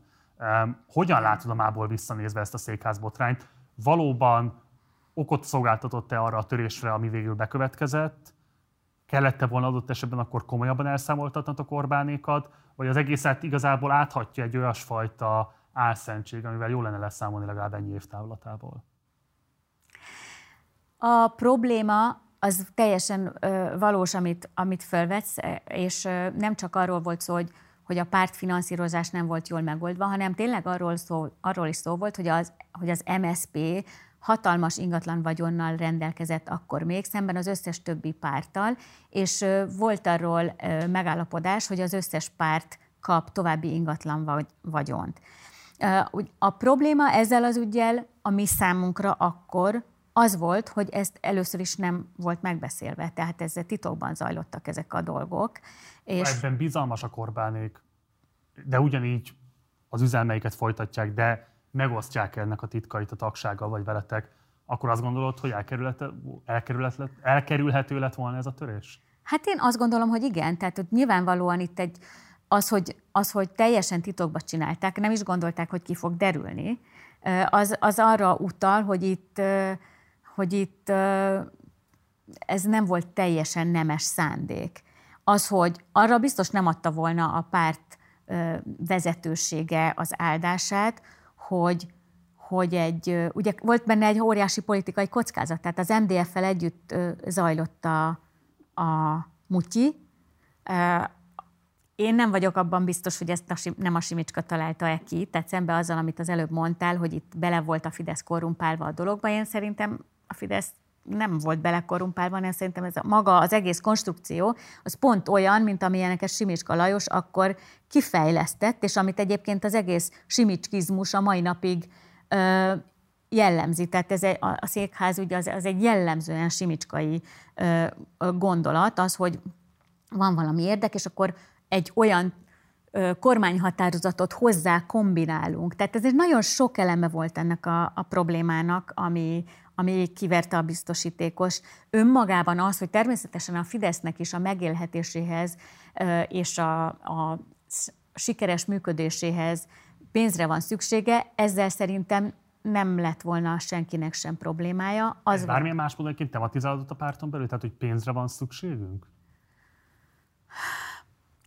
Hát nem, szerintem 92-ben például a, a, inkább az ingatlan vagyon. Tehát az volt a probléma, hogy a vidéki szervezeteknek nem volt rendesen hol találkozni, nem volt, nem volt tehát sokkal inkább nem a cash flow-val, a készpénzzel volt a probléma, vagy a hiány, ami természetesen szintén kérdés, hiszen egy kampányhoz pénz kell. De 91-92-ben inkább az volt a kérdés, hogy, hogy, hogy hogy üzemeljen az országos szervezet, miből lehet pártot építeni, hol legyenek a fizikai találkozók. Hát ezt a mai ellenzék is nagyon jól tudja, hogy ez egy, hogy ez egy alapvető kérdés. Tehát az, hogy, az, hogy ingatlant eladni, és abból vagyont csinálni, ez, hogy mi ilyeneket csináljunk, az azért is nehezen merült fel, nem csak azért, mert nem volt ilyen, hanem mert a Fidesz nagyon hevesen bírálta akkor mondjuk a Demisnek a, a vagyonának az, az eladását, például az Európai Ifjúsági Központ, meg egy csomó minden más nagyértékű ingatlan, amiket a KISZ a Demiszen keresztül végső soron privát zsebekbe privatizált, mert ezeket a, ezeket a KISZ által használt ingatlanok, ilyen táborok, képzőközpontok, stb. Ezeket a nap végén mind eladták, és ezek különböző zsebekbe kerültek, amik valamilyen módon aztán akár gazdagították az MSZP-t, vagy, vagy nem. ezek ellen mi hevesen tiltakoztunk. Tulajdonképpen ez volt az a kontextus, ami nekünk akkor, akkor ilyen nagy problémát jelentett, hogy miközben kint állok a színpadon és a televízióban azt mondom, hogy itt az ingatlannal mutyiznak és ebből gazdagodnak, közben ö, utólag megtudtuk, hogy, hogy a mi pártunk egyébként sokkal kisebb volumenbe, de, de végső soron ugyanezt... Most én erről beszélek, hogy belekorumpálni a Fidesz, tehát nyilvánvaló, hogy lehet, hogy a Simicska meglátta ebben az üzleti lehetőséget, de azt nehezen hiszem, hogy ne lett volna szándéka az akkori erőknek az, hogy a Fideszt is bűnrészessé tegyék. Igen, ez elképzelhető, de én azt gondolom, hogy a Simicska mindent megtette ennek érdekében. Tehát azért ő olyan először? dolgokat csinált, hogy, hogy tehát a fideszes önkormányzati, vagy helyi polgármesterek, vagy alpolgármesterekre mindenhol rászállt országszerte már a 90-es évek elején, hogy, hogy őt ilyen-olyan vagyonbizottságokba szervezzék be, hogy rálásson a, a helyi vagyonok felhasználására, hogy abból különböző szerződések. Tehát, hogy tehát ő egy, ő egy alapvetően erőszakos ember volt, ezek erőszakos módszerek voltak. Nehezen lehetett volna akkor indokolni a Fidesz tagságába és a vezetőségébe, hogy ez az, amire nekünk szükségünk van, és mindenképpen egy, egy ennél kreatívabb, kreatívabb, tisztességesebb megoldás próbálkozott volna. De mikor szembesült először Simics Kalajos személyével? Hát nem emlékszem, hogy mikor találkoztam vele először. A Simicska éveken keresztül így így forgott körülöttünk, időnként felbukkant, időnként eltűnt. Ő vele ugye egy külső szerződése volt a Fidesznek, tehát ő nem volt a Fidesznek a semmiféle tisztségviselője, mint ahogy egyébként soha a karrierje végéig ő mindig egy, egy bolygó hollandi volt a Fidesz körül, de már elég nagy hatalomra tett szert, tehát Simicska Varga Tamással együtt ugye akkor még párban működtek, és hát ő nekik egyértelműen az volt a feladatuk, hogy, hogy mobilizálják azokat a lehetőségeket, pénzé, pénzé fordítsák, és hát a Fidesz körül mozgó szakértők különböző cégekbe, bankokba, akiket dolgoztak, azokat is a Simicska mind megkereste. Szóval ezek, ezekről tudtunk azért, de az, hogy a Fidesz pénze közvetlenül is ilyen utonnyomon mozog, az, az azért egy az egy újdonság volt, azt, azt 93 tavaszáig nem tudtuk. De akkor azért azt is mondod, hogy én azt hallom ki a szavaidból, hogy azzal tisztában voltatok, hogy a Simicskának legalábbis szürkezónás a működési módja. De iszonytató kényelmetlen figura volt mindenki számára. Mindenki. De közben mégiscsak ő volt az, aki hozta a likvid forrásokat. Nem tudom, hogy mit hozott. Én nem voltam akkor az elnökség tagja, és, és nem volt világos, hogy, hogy, hogy milyen hasznot hoz. Inkább kényelmetlen figurának látta mindenki. De miben volt kényelmetlen? Hát ezért, hogy mindenkire rászállt, és mindenkitől akart valamit. És aki, aki belement, azt, azon, azon utána rajta lógott, aki meg nem, az pedig hát azt meg följegyezte valami füzetbe. De akkor a székházbotrányig azt mondod, az neked nem vált egyértelmű, hogy neki mennyire súlyosan központi informális szerepe van a Fideszben? Szerintem az, hogy ő törvény, adott esetben törvénytelen dolgokat is csinál Fidesz pénzével, nem, ezt szerintem egyáltalán nem gondoltuk. Ő szerintem látta azt, hogy a, például azok az ellenőrző szervek, amik akkor a pártoknak a működését ellenőrizték, azok még éppen akkor alakulnak, a számvevőszék, csak a bizonyos szám, tehát ezeknek nagyon redukált voltak a kompetenciája is, meg egyébként is nem működtek még elég jól. Tehát azt gondolom, hogy ő ezekkel a addicionális tényezőkkel is teljes mértékben tisztában volt, amik, amikkel mi igazából nem is foglalkoztunk. Ez lehet, hogy, lehet, hogy hiba volt, de hát, eszméletlen mennyiségű dologgal kellett foglalkozni, és elvileg a pártnak megvoltak erre a meghatározó szereplői. Az, hogy a párt pénztárnok, amit tudott, ott, de hát azt tudjuk is, hogy, hogy egy ponton távozott. Nem, csak azért, hogy, hogy általad is kényelmetlen vagy kellemetlen figuraként leírt ember esetében soha nem szólalt meg a csengő, hogy hát azért mégiscsak ez az ember mozog a pénzügyeink körül, hogy ebből lehet, hogy van valami probléma, vagy lehet, hogy ezt jobban kéne átlátni ahhoz, hogy ne legyünk esetleg, ne vigyenek minket jégre. De volt egy ö, ö, erre hivatott szerv a Fidesznek az elnöksége. Aha. És azt nem is feltételeztétek, hogy lehet, hogy ők összejátszanak. Ö, hát az elnökségbe benne voltak többen is. Én szerintem nem. Én azt gondolom, hogy hogy ez, amit mondasz, hogy a csengő, hogy nem gondoltuk. Tehát nem gondoltuk, hogy, hogy valaki visszaél a, a, a pénzekkel. Szerintem nem jutott eszünkbe. Hm. Nem jutott eszünkbe. 93-ban aztán nagyon sok minden megváltozott, akkor ugye Orbán akkor, akkor választotta meg őt a, a Fidesz a, a, a párt elnökévé, az már egy nagyon-nagyon konfliktusos időszak volt, és utána nagyon látványosan elkezdődött a Fodor Gábor kiszorítása a különböző pozíciókból, nem csak az övé, hanem másoké is, akikben nem volt Orbánnak akkor a bizalma, tehát a különböző poli- a parlamenti pozíciókból ott, ott csomó csúnya dolog kezdődött, ott, ott, ott ilyen látványos hatalom átvétel és, és kiszorítás volt, és akkor hát ebbe, ebbe durrant bele a, a székházbotrány. Okay. Tehát teljesen indokolt volt akkor, hogy, hogy ez kiverte a balhét nálunk. Kiléptetek a pártból. Fodor Gábor ugye csatlakozott az SZDSZ-hez, te a legjobb tudomásom szerint nem csatlakoztál az SZDSZ-hez. Miért hagytál fel a politikusi pályafutásoddal ott, ebben az időben? Aztán visszacsatlakoztál később, mindjárt beszélünk majd erről is, de ott igazából miért hagytad magad mögött a parlamentet? Tehát először is a Fideszből több okból léptem ki, nem csak a székház botrány, az, az egy, hát egy fontos elem volt a, a bizalomvesztés szempontjából, de alapvetően a, én 94 nyarán, tehát én elindultam még a következő választáson a Fidesz színeiben, azért léptem ki, mert egyrészt egy kifejezetten félelemteli légkör alakult ki addigra a Fidesz frakciójába. És én nem akartam úgy politizálni, hogy hogy azt kell gondoljam mindenre, amit gondolok, hogy ha elmondom, akkor az, az, az nem jó. Ez az öncenzúra, amiről az előbb beszéltem, ez, ez, ez egyszerűen ezt nem akartam.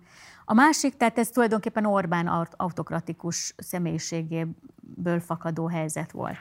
A másik dolog... Egy kérdést egy akkor meg, mert ugye nem bejutó helyet kaptál a listán, emiatt is nem tudtál végül is egyébként ugye bejutni a parlamentbe. De azzal, hogy indultál a 94-es választáson, azzal nem hagytad valamelyest egyébként jóvá mindazt, amit korábban többen is kritizáltak, székházbotrány, autokratikus központosítás és így tovább. Nem, nem hagytam jóvá, mert amikor a Fodor Gábor, Péter, Molnár Péter és az Ungár Klára kiléptek a 93 tavaszán, akkor mi a Hegedűs Istvánnal alapítottunk egy platformot a Fideszen belül, kifejezetten azzal a céllal, hogy, hogy egy, a mérsékelt és a centrista platformot ö, ö, megvalósítsuk, és megjelenítsük, és ehhez egy csomó mindenkit csatlakozott, tehát ez egy, ez egy több tucat tagból álló platform volt a Fideszen belül, amit mi működtettünk egészen a választások végéig, de hát persze ez már akkor, akkor egy kisebbségben lévő társaság volt, és, és akkor nyilvánvalóan a mi kiszorításunk zajlott már, én egyáltalán voltam érzelmileg arra felkészülve, hogy 93 őszén csak úgy hip-hop kilépjek. Ez egy, ez egy külön, külön nagyon bonyolult történet, hogy, hogy mi ehhez hogy viszonyultunk, és hogy változtatta meg a kapcsolatunkat a Fodor Gáborral például. De a... a Mondasz azért pár mondatot? Hát nem, egy, egy olyan, olyan, olyan helyzet volt, amikor, ugye amikor az ember egy pártból kilép, az egy nagyon nagy és bonyolult és kemény döntés. Az főleg akkor. Ugye hát az életünk a Fideszről szólt. Tehát ez egy nagyon-nagyon erős ö, intellektuális és érzelmi kötődés volt ahhoz az egész közösséghez, minden bonyodalom ellenére, hogy az ember azt mondja, hogy föláll és kilép, ahhoz vagy kellett egy olyan mennyiségű sérelem, hogy azt azt az ember már ne akarjon ott lenni, másrészt meg egy alternatíva. És ez az alternatíva egyáltalán nem volt világos. És ez benne volt valahogy a levegőbe, ez az SZDSZ-be való átlépés, de erről mi nem tudtunk igazából semmit, és, és én egyébként nem is ambicionáltam volna ezt az én, én részemről. Tehát az nehéz időszak volt, amikor a Gáborék elmentek, de azért mi a Helgével még egy csomó mindent megpróbáltunk. És szerintem nagyon klassz dolog, hogy ezt mi csináltuk, mert, mert ö, Hát az bizonyos értelemben a mi részünkről egy termékenyebb periódus volt, egy sokkal intenzívebb, vagy más kérdés, hogy mi akkor már egy kis, még kisebb kisebbséget jeleztünk a, a Fideszen belül, de az, az igazából egy, az egy, az egy kreatív időszak volt, akkor egy, egy borzasztóan, borzasztóan elkeserítő, nyomasztó időszak az utolsó, az a kampány, az, az egy katasztrófa volt szembe a 90-eshez, ami életem egyik legnagyobb élménye volt. Úgyhogy, úgyhogy tehát ez az, ez az Orbánia, tehát egy olyan, olyan jéghideg légkör volt már, hogy ott az ember már akkor nem akart maradni. De azért hozzá kell tennem azt is, hogy a Fidesznek az a fordulata, ami aztán a 90-es évek második felében olyan nagyon látványosan megtörtént, az elkezdődött már akkor. Tehát igazából a, a, a, a félfordulat a jobb irányba, az valójában már elkezdődött a 94-es kampány idején, sőt már ugye ez a kapcsolat az MDF-fel már bizonyos értelemben korábban, amikor a Simicska közös cégeket csinált 92-ben már MDF-es háttéremberekkel. Tehát ott az egy, az egy olyan helyzet volt, amikor, amikor mi valamit képviseltünk, a 94-es kampányban hivatalosan a Fidesz egy centrista tömörüléssel próbálkozott az SZDSZ-szel meg az Agrárszövetséggel, hogy legyen egy centrista párt, ami elvileg azt a vonalat képviselte, hogy a Fidesz ezt a jobb-bal törésvonalat próbálja valamilyen oldani. oldani ez valójában egy teljesen őszintétlen dolog volt már akkor. Tehát akkor ezzel... Hát egy nagyon nehéz politikai pozíció, tehát sokan próbálkoztak ezzel azóta, és azért egyre inkább az bizonyosodik be, hogy ez a fajta centrizmus, ez szintén egy hamis illúzió. Igen, de ezt akkor még, azért, ezt akkor még nem tudtuk. És azóta ezt a párt, az, ezt a választási rendszer is nagyban elősegítette, amit szintén nem tudtunk még a 90-es évek elején. Tehát az, hogy, a, az, hogy Magyarországon ö, körzetek vannak, ö, egyéni választói körzetek, és hogy az úgy torzítja a, a, a választói, vagy a párt struktúrát, hogy a 20 év alatt a kispártok folyamatosan elfogynak, a nagyobbak meg megnőnek, 92-ben ezt nem lehetett még látni. A választási rendszernek a, az anomáliái, a problémái, azok 94-ben ütköztek ki először, amikor, amikor az MSZP hirtelen nagy akkorát nyert. Tehát ezt, ezt akkor még nem lehetett látni, és mivel a Fidesznek számomra az volt a fő ambíciója, hogy ő bizonyos törésvonalakat oldjon, amik a magyar történelem, vagy politika történet során benne voltak, és az, hogy a Fidesz elkezdett menni jobb irányba, és ezt én teljesen indokolatlan láttam, és tulajdonképpen az eredeti ambíció feladásának. Tehát ez egy nagyon fontos oka volt annak, ami miatt mondjuk a Hegedűs István meg én végül 94 után kiléptünk a Fideszből. És, és oka volt annak is, hogy nem léptünk be az SZDSZ-be. Miért, folytat, miért, miért nem folytattad Mit? a politikai pályafutásodat? Hát azért, mert nem volt hol. Tehát az SZDSZ az, SZDSZ az, M, az MSZP-vel kormányra ment, és én ennek, én ezt egyáltalán tehát számomra ez elfogadhatatlan volt. Szerintem az egy óriási nagy hibája volt a, a, az SZDSZ-nek. Tudom, hogy ennek számos oka volt, hogy ezt miért tették, sokszor megmagyarázták, de én nekem, aki egy antikommunista családból jöttem, ez egy olyan, tehát 94-ben, 94-ben vagyunk, tehát négy évvel a rendszerváltás után, szerintem, tehát ez szerintem egy óriási nagy hiba volt, több nagy hiba volt. Az MDF-nek az volt a nagy, nagy hibája, vagy ha úgy tetszik Antalnak, hogy egy nem csinált legalább egy pár évig egy, egy nagy koalíciót, akikkel el lehetett volna indítani a rendszerváltást, és, és, és tényleg együtt megcsinálni valamilyen relatíve konszenzusos módon azokat az intézményeket elvinni a, a jó minőségig, Szerintem ebbe bele is bukott, ebbe bele is bukott nagyon csúnyán az Antal kormány, és ugye az utána következő szereplők, ezért tudta a Fidesz aztán átvenni a, a jobb oldalt. Az SZDSZ-nek az volt szerintem a problémája, hogy túl hamar ha, ö, ö, kormányra lépett az MSZP-vel, ami miatt az SZDSZ a bázisának egy jelentős részét elveszítette. A Fidesznek meg az volt a, a nagy problémája, és nyilván nekem ez fáj a legjobban, hiszen a Fidesz ből indultam, hogy nagyon-nagyon hamar föladta azt az ambíciót, hogy ő ne akarjon egy ilyen ö, kettőpólusú politikai arénába szerepet vállalni. Vannak, olyan, van, vannak olyanok, akik azt gondolják, és én azt gondolom, hogy, hogy én ezzel egyetértek, hogy a Fidesz kibírt volna még egy kis időt ebbe a, ebben a centrális pozíciójában, akkor, akkor meg tudta volna oldani. Hm? Megsemmisül. Nem vagyok benne biztos. Nem is próbálta meg. 92-ben már, már hát... feladta. Miért, miért semmisült volna meg?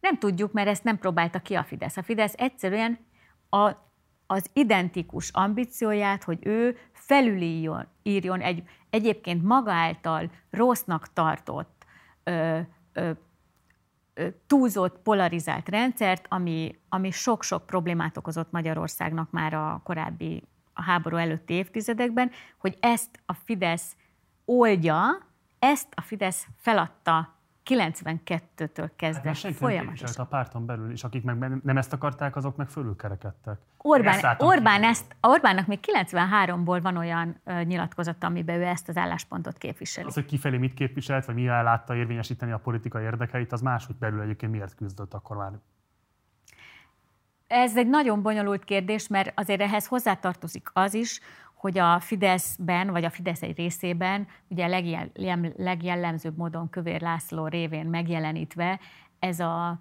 ö, végtelen ö, riadalom és gyűlölködés az SDS ellen, ez nagyon hamar, ez már nagyon hamar jelen volt. Tehát tulajdonképpen a, ez, ez volt a végsőson, ez volt a nagy törésvonal a Fideszen belül, ami, ami miatt ez a konfliktus a, az Orbán és úgy tudom én, fodoristáknak nevezett társaság, akik, mint mondtam, igazából nem volt egy nagyon megformálódott csoport között kialakult, hogy az SZDSZ-hez való viszony az milyen legyen. Ez az, amit Kövér úgy érezte, hogy ez egzisztenciális fenyegetést jelent a Fidesz számára. Én valójában ez egy, ez egy frusztrációból fakad okay. nyilvánvaló módon. Hosszú ideig kivonultál a frontvonalból, Igen. és aztán 2010 után az együtt korszakváltók színeiben jöttél vissza, és 2014-től 2018-ig újra parlamenti képviselő lettél. Hát nyilván nagyon megváltozott a széna. Most mielőtt még konkrétan rátérnénk arra, hogy hogy lettél parlamenti képviselő, és mit tekintesz a legfontosabb eredményeidnek, miért döntöttél úgy, hogy szerepet válasz? Ráadásul annak a parlamentek a működésében, ami, amikor felállt 2014-ben, szintén alkotmányozó többséggel bír benne a Fidesz. Hozzá kell tenni, hogy én nem a semmibe voltam közben, hanem én az Európa Tanácsnál dolgoztam, tehát mikor a Fideszből kiváltam utána 96-tól majdnem 15 éven keresztül, én az Európa Tanácsnál dolgoztam, ami egy, egy nagyon-nagyon másik meghatározó időszaka volt az életemnek, amikor én ennek a szervezetnek, ami a demokráciát, az emberi jogokat hirdeti és képviseli és fejleszti ugye Európa, tág Európában, tehát a Kaukázustól Oroszországon keresztül. Én ott, ott, ott egy, egy csodálatos időszakot töltöttem el, és főleg a Balkánon és a Kaukázusban nagyon-nagyon-nagyon sok mindent megtanultam arról, hogy más népeknek milyen bajai és kultúrája van, és hát szóval egy csodálatos, izgalmas munka volt, de nek, nekem mindig nagyon hiányzott az, hogy Magyarországgal foglalkozzak, főleg miután a demokráciával, demokrácia építés volt, ha úgy tetszik, a, a feladatom, meg a, a szakmám. A 2000-es években nagyon rosszul nézett ki Magyarország már, vagy 2000-es évek második felébe. Annyira nagyon akartam, hogy valami, valami fontosat Magyarországon is csináljak, hogy 2000 hétben egy alapítványt is létrehoztam, Aktív Állampolgárság Alapítvány néven, mert az volt az Európa Tanácsban a tapasztalatom, amit megszereztem, hogy az egész régió, amit, amiben Magyarország is tartozik, ebbe a fajta civil kurázsi vonatkozásában egyszerűen nem, nem halad előre. Tehát hiába vannak tehát ahhoz képest, ahogy ezek a dinamikák Nyugat-Európában zajlanak, nyilvánvalóan több évtizedes előnnyel, ezek, ezek, ezek egyszerűen nem működnek elég jól, nincsen, nincsen elég partner, hogy ezzel a kérdéssel lehessen foglalkozni. Az is, az is világosá vált ebben a nemzetközi munkában számomra, hogy a különböző demokratikus intézmények azok nem működnek elég jól. Hiába vannak ezek az intézmények, sok tekintetben nem tudják betölteni azt a funkciót, amire szükségük van. És nyilvánvalóan 2006 után pedig nagyon látványos volt Magyarországon ez a demokratikus visszaesés, és, és nagyon erős volt bennem a, a vágy, hogy, hogy valami, valami legyen. De nem volt olyan egyszerű ezt kitalálni, hogy, hogy, hogy, hogy mit kell csinálni, és nem is, nem is tudtam, hogy hogy jöjjek el az Európa Tanástól, ami egy nagyon jó és nagyon kényelmes munka volt számomra, egy nagyon magas presztízsű munka is volt egyben, tehát az ember nem olyan nagyon könnyen hagyott egy olyan, egy ilyen lehetőséget, vagy egy ilyen állást, úgyhogy, úgyhogy én még tanulni, meg elmentem ilyen, azt szoktam használni, amikor valami, valami gondba vagyok, hogy, hogy, hogy tanulok valamit, és akkor egy Amerikába jártam egyetemre 2010, 2009-2010-ben, ami megint csak egy fantasztikus dolog volt, és igazából azt, azt vettem ott észre, hogy, hogy úgy, úgy működik az agyam, mint egy politikusnak. Azok a dolgok érdekelnek, ahogy a különböző problémákat megközelítettem abban a nemzetközi társaságban, akikkel ebbe a, ez egy ilyen, ilyen mit képzés, egy nemzetközi kapcsolatok, gazdaság. Egyszerűen ahogy, ahogy a dolgokat elemeztem, azt láttam, hogy, hogy ez egy politikai szem. És, és, és akkor már nyilvánvaló volt, hogy onnan el kell jönnöm, és aztán mikor a Fidesz győzött 2010-ben, akkor, akkor nagyon, tehát volt bennem egy ilyen nagyon erős igény, hogy, hogy itt valamit valamit lépni kell nekem is. Egyébként hosszú ideig addig nem, nem gondoltam, hogy valaha újra politizálásra adom a fejemet, és mikor visszajöttem, tehát elkezdtem Bajnai Gordonnal együtt dolgozni, akkor, akkor az, én láttam, hogy ez egy kockázatos vállalkozás. Tehát nem gondoltam, hogy ez olyan nagyon egyszerűen sikerre vihető, pont azért, mert a Fidesz addigra egy olyan robusztus szervezetet felépített, meg, meg ismertem azokat a mechanizmusokat, ahogy, ahogy ez az összetartó erő a Fideszben működik Orbán Viktor körül. Persze, de láttad a választási eredményeket is. Tehát milyen reményed volt 2014-ben, hogy egy parlamenti mandátummal bármit is lehet kezdeni a kétharmados fidesz szemben? Hát ö, akkor nem gondoltuk, hogy a Fidesz újra két, két, kétharmaddal fog. Nem, a választás, hogy nyilván a választás, amikor már fölvetted a mandátumot, akkor hát, nyilvánvaló az volt, egy, hogy mik a parlamenti erőviszonyok. Az egy nagyon nyomasztó pillanat volt, amikor felvettem a mandátumot. Volt ezzel kapcsolatban dilemmád? Tehát, ö, hát ezt a vállalást tettem, és ö, tehát konkrétan a, az, az eskütétel napja az egy eretentő nyomasztó dolog volt, mert akkor, akkor ott szembesültem azzal, hogy, hogy mindenki Fideszes, tehát annyira kevés volt darabra az ellenzék, hogy akkor ott, ott azt láttam, hogy hát ez tényleg nagyon nehéz dolog lesz, és kellett egy pár hét, amíg, amíg tulajdonképpen értelmet tudtam adni annak, hogy, hogy, ott, hogy ott vagyok, és akkor ez, ez, az, hogy ott milyen funkciója van az ellenzéknek, és abban azon belül egy ilyen pici pártnak, mint ami az együtt volt, és, és nagyon kétséges volt, hogy az együtt fel tud-e nőni egy, egy pártá azok után, ahogy Bajdnai Gordon visszalépett. Két kérdés, bocs, mert ez nagyon fontos szerintem. Az első az az, hogy nagyon sok kritikus van, aki azt fogalmazza meg, hogy az ellenzék 2014-ben súlyos stratégiai hibát követette, és azóta is ennek kissa a levét nevezetesen, hogy egy új választójogi törvényt fogadtak el 2011-ben, ami radikálisan a Fidesznek rendezte át a pályát, ami addig is elég erőteljesen lejtett a Igen. számára. De azzal, hogy az ellenzék elindult a választáson, legitimálta ezt, innentől kezdve ez a választójogi törvény, akár tetszik nekünk, akár nem, demokratikusnak tekinthető, hiszen akárhogy is a Fidesz fogadta el kizárólagosan, az ellenzék a választáson a részvételével legitimálta ezt. A mából visszanézve szerinted hiba volt elindulni 2014-ben a választáson? Hát akkor ugye a bajnai féje kezdeményezés, az együtt maga, az reflexió volt erre a választási törvényre.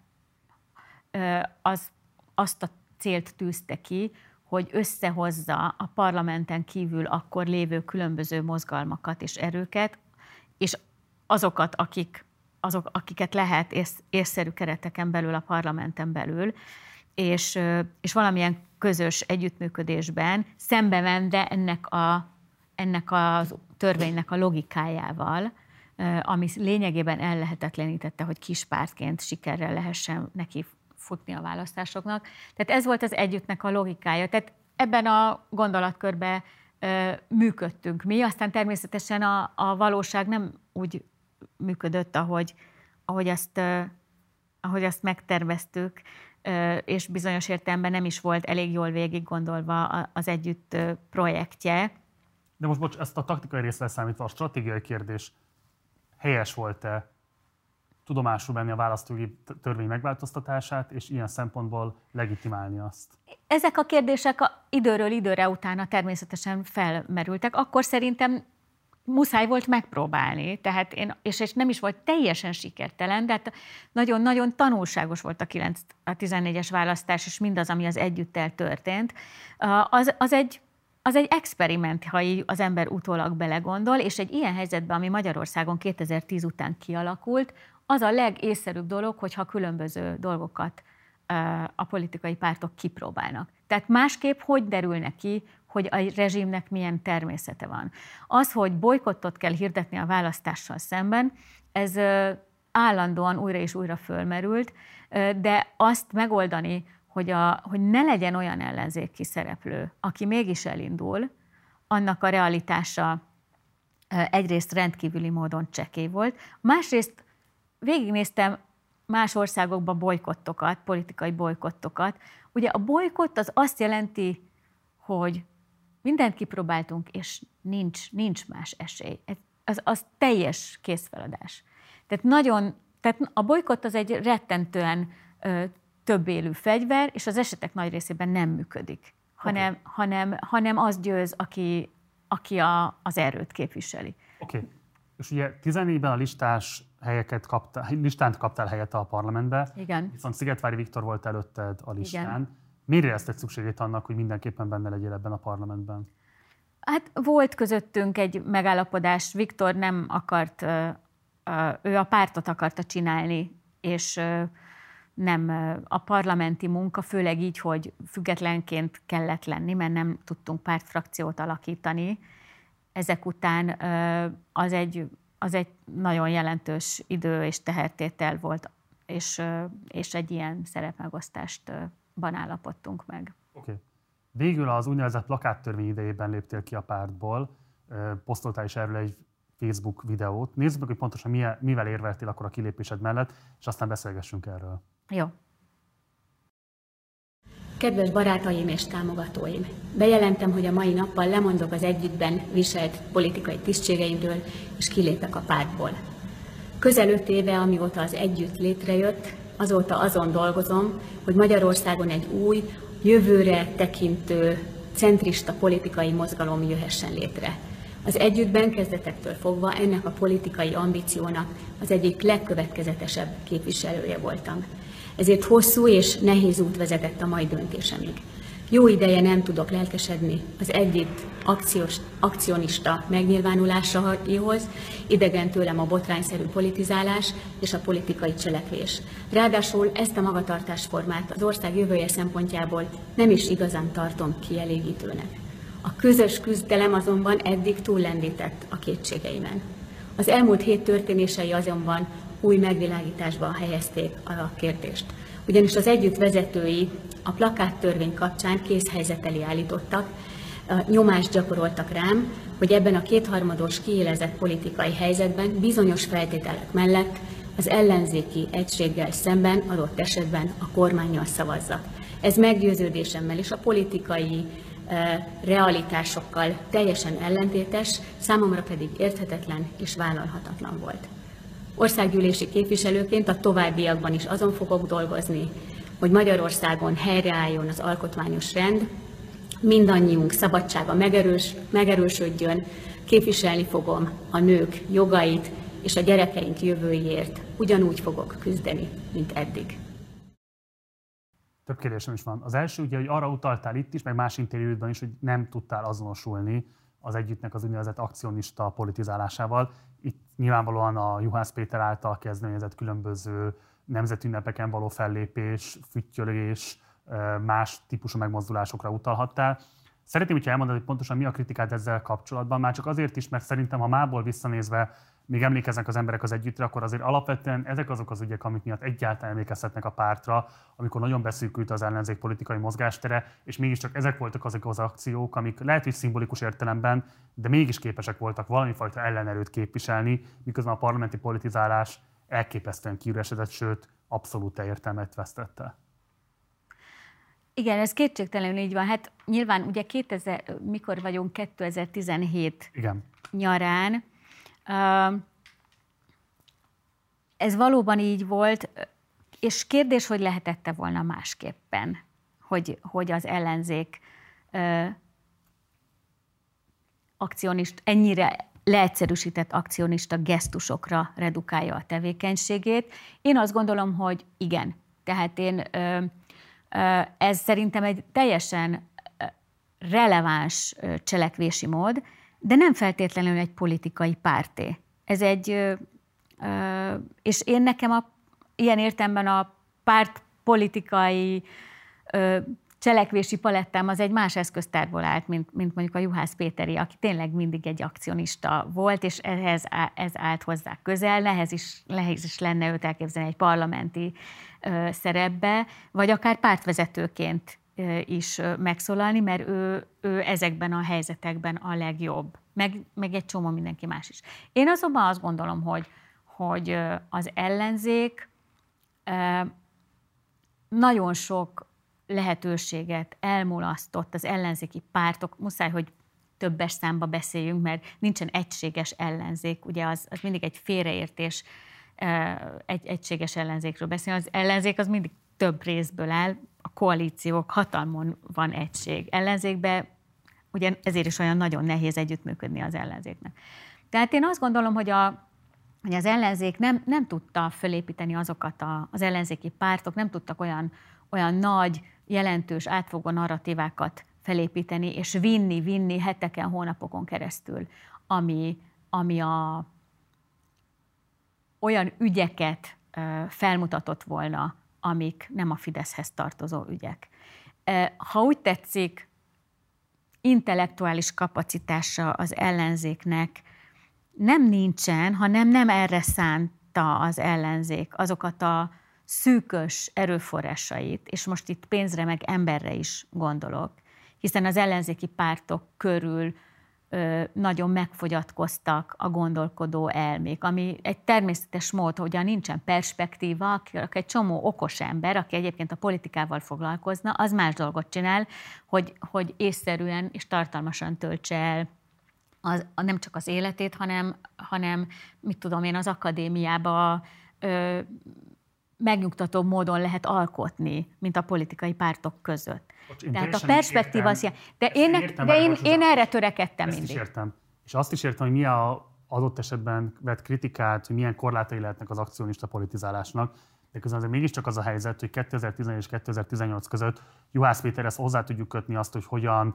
tárta fel Rogán Antal korrupciós ügyét, és tette őt ilyen szempontból nehezen, nehezebben vállalható figurává a Fidesz számára az ő nevéhez köthetőek azok az ellenállási kísérletek, amelyek lehet, hogy korlátozottan fejtették ki a hatásukat, de mégiscsak fölmutattak valami fajta ellenállást. És a nézőkben fölmerült az a kérdés, hogy mégis te ebben a négy évben parlamenti képviselőként azzal a kiemelt pozíció, amit az országgyűlés biztosította számodra, mégis mit tudtál letenni az asztalra? Hát nagyon sok mindent letettem, de az nem volt olyan látható. Ez kétségtelenül így Mit van. a legfontosabb eredményednek?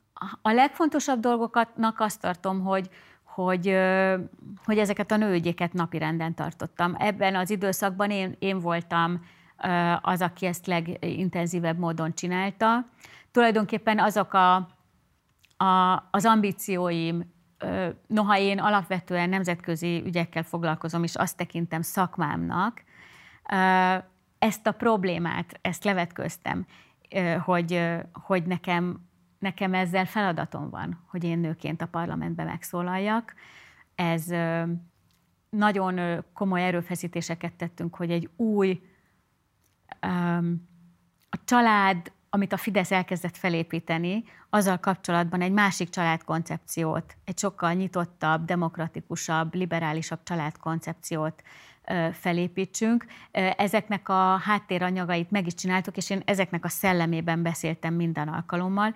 A parlamenten keresztül persze redukáltabb érdeklődésre lehetett számot tartani, meg ez egy, ez egy sokkal komplexebb dolog volt, de ezzel kapcsolatban beadtam egy csomó törvénymódosítást, folyamatosan az isztambuli egyezmény ratifikációt szerettem volna elérni, ami egyébként az egész gender témában akkor még nem tudtuk, de most arra tudjuk, hogy ez egy kulcsfontosságú ideológiai kérdésé nőtt. Bocs, ezek a szakpolitikai kérdések, ezek iszonyatosan nem, Ez nem szakpolitikai kérdés volt a számomra. Ez a ratifikálása ez fontos lenne. identifikációs kérdés volt a az számomra. Is, de hogyan tudnak ezek az identifikációs kérdések artikulálódni akkor, amikor egyszerűen olyan hatalmi tömbbel álltok szemben, ami abszolút esüket ezekre a kérdésekre, még csak ö, tematizálni sem hagyja őket, nem, hogy egyébként válaszokkal szolgáljon rá de alternatívát kell felmutatni mindig az ellenzéknek. Tehát a sípolás az nem egy alternatíva. Én nekem az nem volt alternatíva, hogy oda menjünk és sípoljunk. Konkrétan volt egy ilyen sípolós helyzet, az, az, az nekem kifejezett problémát okozott. Az nekem azt jelenti, hogy felállok és nem tudok semmit csinálni, csak sipolni tudok. Én pedig mindenképpen azt akartam, hogy amit mi csinálunk, de erre volt fogadókészség az együttbe, ezen sokat dolgoztunk kollégákkal együtt, koncepciókat. Az nem volt meg, hogy mondjuk az együtt, a családtémát azért hozom föl, mert az a rezsim természetéről szól. Az, hogy hogyan gondolkozunk, hogy egy család hogy épül fel, az, az, az Orbáni, ugye ők egy vízióalkotásra használják, ami egy alapvetően tradicionális, patriarchális, hierarchikus családmodell, amilyen országot is ők elképzeltek. Az, amit mi csináltunk az együttbe, az pedig egy demokratikus családmodell, amiben... Világos. De ezt, de ezt nem tudtuk felépíteni. jelentőségét nem akarom elvitatni. Szerintem ez borzasztóan fontos, hogy ezek a viták megnyíljanak. Nyilvánvalóan a sípolás gesztus abból adódik, hogy nincs tér egy ilyen vitát lefolytatni. Az országgyűlésben obstruálják ezeket a vitákat, a nyilvánosságból ki vagytok rekesztve. Tehát szerintem az, hogy fölteszed a két kezed és azt mondod, hogy most csak sípolni tudok, az annak a belátása, hogy hiába vannak neked erről gondolataid, politikailag irreleváns vagy, tehát muszáj észrevetetned magadat, ha síppal, akkor síppal. Igen, de beszélni is kell. És, és nem... Kettő nem fér meg egymás mellett? De ne, látod, nem fért meg, mert a, a családkoncepciót, amit szerintem már 15-16-ban megcsináltunk a, az együttben, azt nem építettük fel, az nem lett a pártnak egy, egy meghatározó gondolata, pedig megvolt hozzá a bázis, és ez bizonyos értelemben azért volt, mert hát nyilván kevesen is voltunk, tehát benne volt egy ilyen forráshiány, ami nem pénz elsősorban, hanem, hanem ember, meg felület, amiről talán beszélsz, de akarathiány is mögötte volt. Hiszen ezt a Fidesz, vagy az együttben is nőtémának tekintették. Nem sikerült azt elérnünk, hogy ez egy vezértémává, ez egy rendszerkritikai témává nője ki magát, hanem a korrupció mellett döntött az együtt, amit egyébként mások is csináltak, uh-huh. és én nekem ez azért nagyon fontos, különbség, nem mintha nem tartanám a korrupciót elképesztő súlyos problémának, sőt olyan problémának, ami a demokráciát is veszélyezteti, és tulajdonképpen a korábbi évtizedekben is ugye veszélyeztette a demokráciát a Magyarországon lévő korrupció. Ma ugye nem is lehet ezeknek a volumenét összehasonlítani.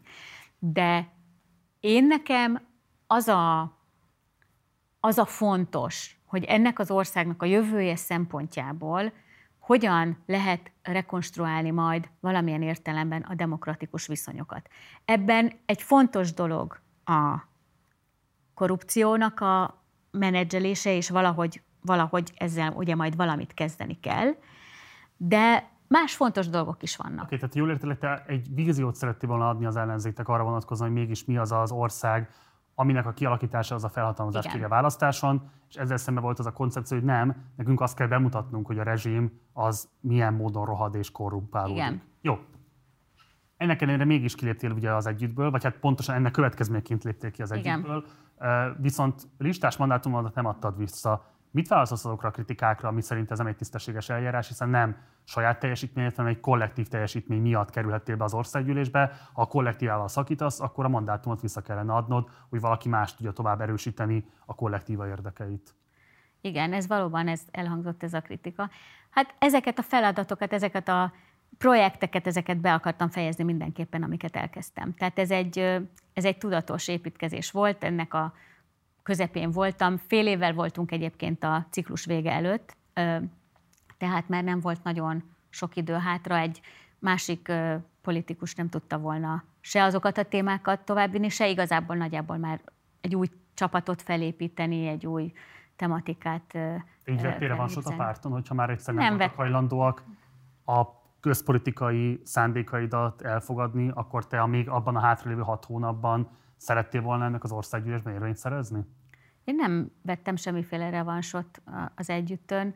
Ezeket a, ezeket a fontos küldetéseket akartam befejezni, amiknek valamekkora vízhangja volt, amit reméltem, hogy majd mások tovább tudnak vinni, és egyébként viszik is. Tehát azt gondolom, hogy, hogy ö, ö, mindig is, tehát végül is adottak ö, olyan emberek, akik a nő, női témákat megjelenítik, mondjuk a Szél Bernadett, akit nagyon nagyra tartok, de, de akár a, a Szabó Timi is. Érdekes, és nagyon fontosnak találom, hogy ma már, és ilyen értemben egy pozitív dolgot látok magunk előtt, az a fajta döntési helyzet, ami az én generációmat, vagy a 90-es, 2000-es éveket meghatározta a politikus nők számára, hogy itt dönteni kell, hogy az ember nőpolitikus lesz, vagy politikus lesz, és elhatárolódik a nőügyök képviselőjétől, ezen már ez az új generációs politikusok túlléptek.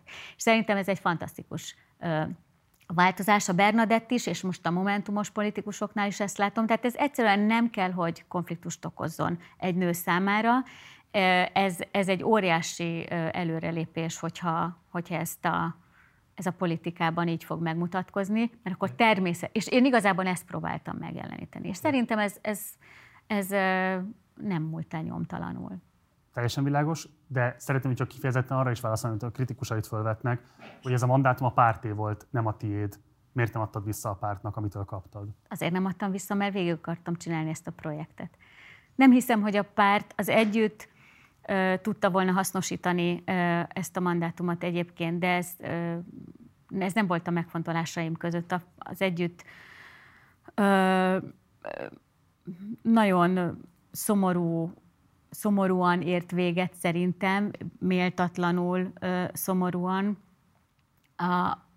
de a, a realitása annak, hogy az együtt labdába tud rúgni a, a 2018-as választáson, az már nagyon, nagyon kicsi volt, és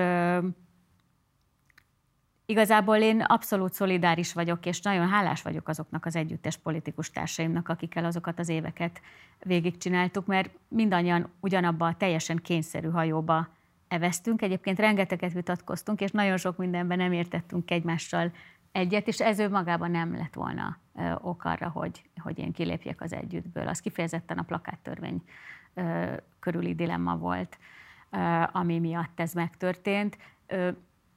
Ez egy, ez egy kemény időszak volt mindannyiunknak, és mondom, rengeteget tanultam tőlük, és remélem, hogy ők is tőlem.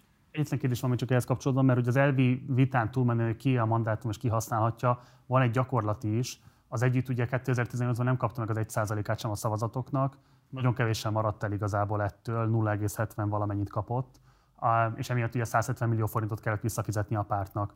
Van egy olyan vélemény, hogy amennyiben lett volna plusz egy parlamenti mandátumuk, ami abban a fél évben az együttet megjeleníti a nyilvánosságban, esetleg erősíti jobban az ő hatalmi szerepüket, az esetlegesen, ha nem is azt megugorják az 5%-os küszöböt, de az 1%-os küszöbön átlenítette volna őket, és ilyen szempontból az, hogy ez a nagy büntetés kiróvása került rájuk, az valamennyire a te felelősséged is. Erről a kritikáról hogyan gondolkodsz? Ezt még nem hallottam korábban, de én támogattam egyébként az együttet, hogy ezt a tartozást ki tudja fizetni. Mm. De akkor ilyen szempontból semmilyen felelősséget nem érzel? A tartozás? Nem, a parlamenti szereplésük miatt. Nem, nem. Azt gondolom, hogy abból nem lehetne nagyon jobbat kihozni. Az ez együtt azért azért nem sikerült jobban a választás, mert a választásoknak az a logikája, hogy hogyha egy párt nagyon kicsi, akkor, és nem olyan nagyon elkötelezettek a szavazója, azok természetes módon más pártokra szavaznak. Ez, ez minden más párttal is így van. És hát ezzel az együtt ezt mindenki, ezt mindenki tudta. Okay. Tehát ezzel nem nagyon lehetett mit csinálni. Igazából az volt a kérdés, hogy, hogy ilyen körülmények között az együttnek el kell elindulni a választáson. Oké. Okay. És akkor egy záró kérdés. 22 újra választások lesznek. Most egy nagyon izgalmas időszakát éli az ellenzék, mert hogy teljes átalakuláson megy keresztül, régi figurák tűnnek el, régi figurák tűnnek föl. Nem nagyon lehet tudni most igazából, kik képviselik a konkrét hatalmi centrumokat, tehát hogy pezseg az ellenzéki szintér valamilyen szinten. Aztán meglátjuk, hogy ez mi lesz elég 22-ben. Neked van-e bármilyen fajta politikai ambíciód, várható-e, hogy akár kívülről támogatva az ellenzéket próbálsz majd valamilyen módon megjelenni, akár te magad vállalnál politikai szerepet, hogy a kormányváltás lesz. Hogyan gondolkodsz erről az időszakról most? Hát valóban nagyon érdekes helyzet van. Én ugye, amikor a, kiléptem 18-ban az együttből, akkor a, a politizálásról is ilyen értelemben lemondtam, és az elmúlt két évben elég sok időt külföldön töltöttem, és alapvetően az érdekel engem, hogy milyen módszerek, mechanizmusok zajlanak Európában és Magyarországon is a demokrácia megújítása érdekében. Meg, meglepő, de ez nem csak a mi problémánk.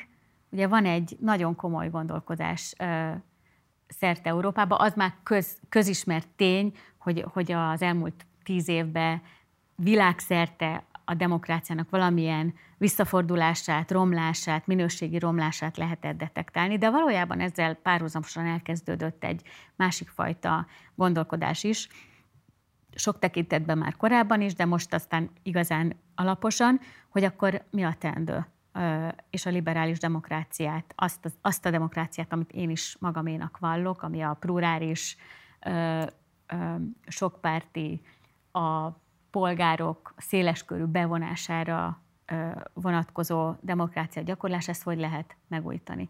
És, és ez, ez az én egyrészt kutatási témám, másrészt olyan projekteket szeretnék Magyarországon is látni, amik ezt elősegítik.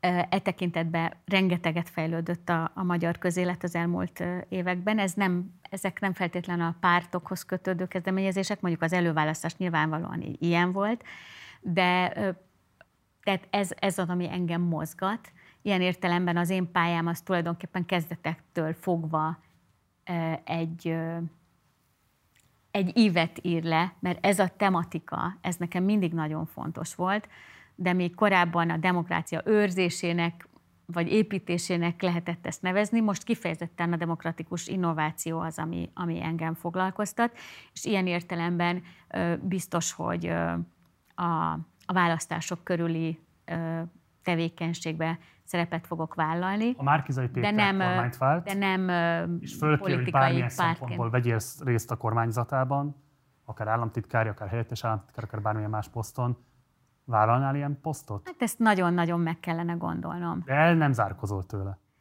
Azért nem, azért nem mondok nemet, mert már magamat meglettem az életbe ö, egyszer azzal, hogy visszatértem a politikába, pedig azt gondoltam, hogy nem fogok. Tehát az nyilvánvaló, hogy engem ez az ország érdekel, ennek a jövője érdekel, de ö, azt is gondolom, hogy én egy olyan politikus ö, nemzedékhez tartozom, ö, akik, ö, akik nem biztos, hogy, hogy, a, hogy mi meg tudjuk oldani azt, amire szükség van. Ugyanis, eh, ahogy a fidesz kapcsolatban kritikusan elmondtam, hogy a Fidesz eh, feladta nagyon hamar azt az ambíciót, ami számára e-, eredetileg meghatározó volt. Azt gondolom, hogy, hogy itt valóban egy mélyebb gondolkodási és politikai elit váltásra van szükség ebben az országban ahhoz, hogy, hogy Magyarország saját magát ki tudja húzni azokból a bajokból, amikbe belekerültünk, és ehhez önmagában a Fidesz leváltása nem elég, hanem ehhez az kell, hogy, hogy legyen egy olyan elit, ami konszenzust akar bizonyos dolgokban. És ö, nagyon érdekes, egy, olvastam a Orbán Balázsjal egy interjút, amiben ő azt, azt mondta, hogy hát a Fidesz is tisztában van azzal, hogy a, hogy a túlzott polarizáció, egy ilyen mérgezett polarizáció, aminek a Fidesz jelenleg a legnagyobb gerjesztője, ugye a folyamatos radikalizálódással és, és gyűlöletkampányokkal és egyebekkel, hogy az az ország ö, teljesítő képességének azt arra káros hatást gyakorol. Tehát egy olyan ország, ahol a gyűlölet állandóan jelen van, és ez a politikában ilyen intenzíven megnyilvánul, sokkal intenzívebben, mint adott esetben a lakosság erre igényt tartana, az, az, az, egy, korlátos, az egy korlátos társadalom. És ő azt mondta akkor, hogy de hát ez a realitás. Én meg azt gondolom, hogy a Fidesz egy szellemtelen és ambícióhiányos párt, ami ezt a nagyon fontos tényezőt, ez képtelen meglépni, úgy, ahogy 92-93-ban a Fidesz ezt az ambíciót feladta, úgy most, amikor 10 évvel vagy 12 évvel lassan hatalma van, ugyanúgy nem igaz, hogy a Fidesz az egy ambiciózus és az ország érdekeit akaró párt, hanem a Fidesz egy ambícióhiányos párt, és az csak az első lépés, hogy a Fideszt ebben a formájában, ahogy most van, ezzel a vezetéssel, azzal a néhány emberrel, akik a Fideszt a markukban tartják 31 nehány év óta, azoktól meg kell szabadítani, és itt egy másik, másik politikus nemzedékre van szükség, nem feltétlen korosztályosan más, hanem aki máshogy gondolkozik arról, hogy ennek az országnak mi a fontos. És ö, én ebben ö, nyilvánvalóan ö, támogatni fogom azt, akik erre igényt tartanak. Szelényi Zsuzsa, nagyon szépen köszönöm, hogy rendelkezésünkre álltál, és eljöttél erre az interjúra. Köszönöm szépen. Ez volt a beszélgetésem Szelényi Zsuzsával, hogyha kíváncsiak vagytok nem csak a szerkesztett verzió, hanem a teljes vágatlan verzióra is, akkor vagy látogassatok el a podcast platformjainkra, ahol korlátozás nélkül meghallgathatjátok őket, vagy pedig fizessetek elő a Partizánra a Patreonon keresztül, és akkor ott videóban is megtekintetitek ezt az interjút is. Mindenképpen iratkozzatok fel a csatornára, ha még nem tettétek volna meg, használjátok a like, illetve a dislike gombokat, részben az algoritmus pörgetése miatt, részben pedig amiatt, hogy kifejezzétek a véleményeteket. Ha pedig van bármilyen kérdésetek, vagy észrevételetek az elhangzottakkal kapcsolatban, akkor várunk benneteket a komment szekcióban. Van még egy Facebook oldalunk, illetve Instagramon is megtalálsz bennünket, Partizán Politika a felhasználó nevünk. Munkatársi nőben köszönöm szépen a megtisztelő figyelmeteket, hamarosan találkozunk, addig is, ciao.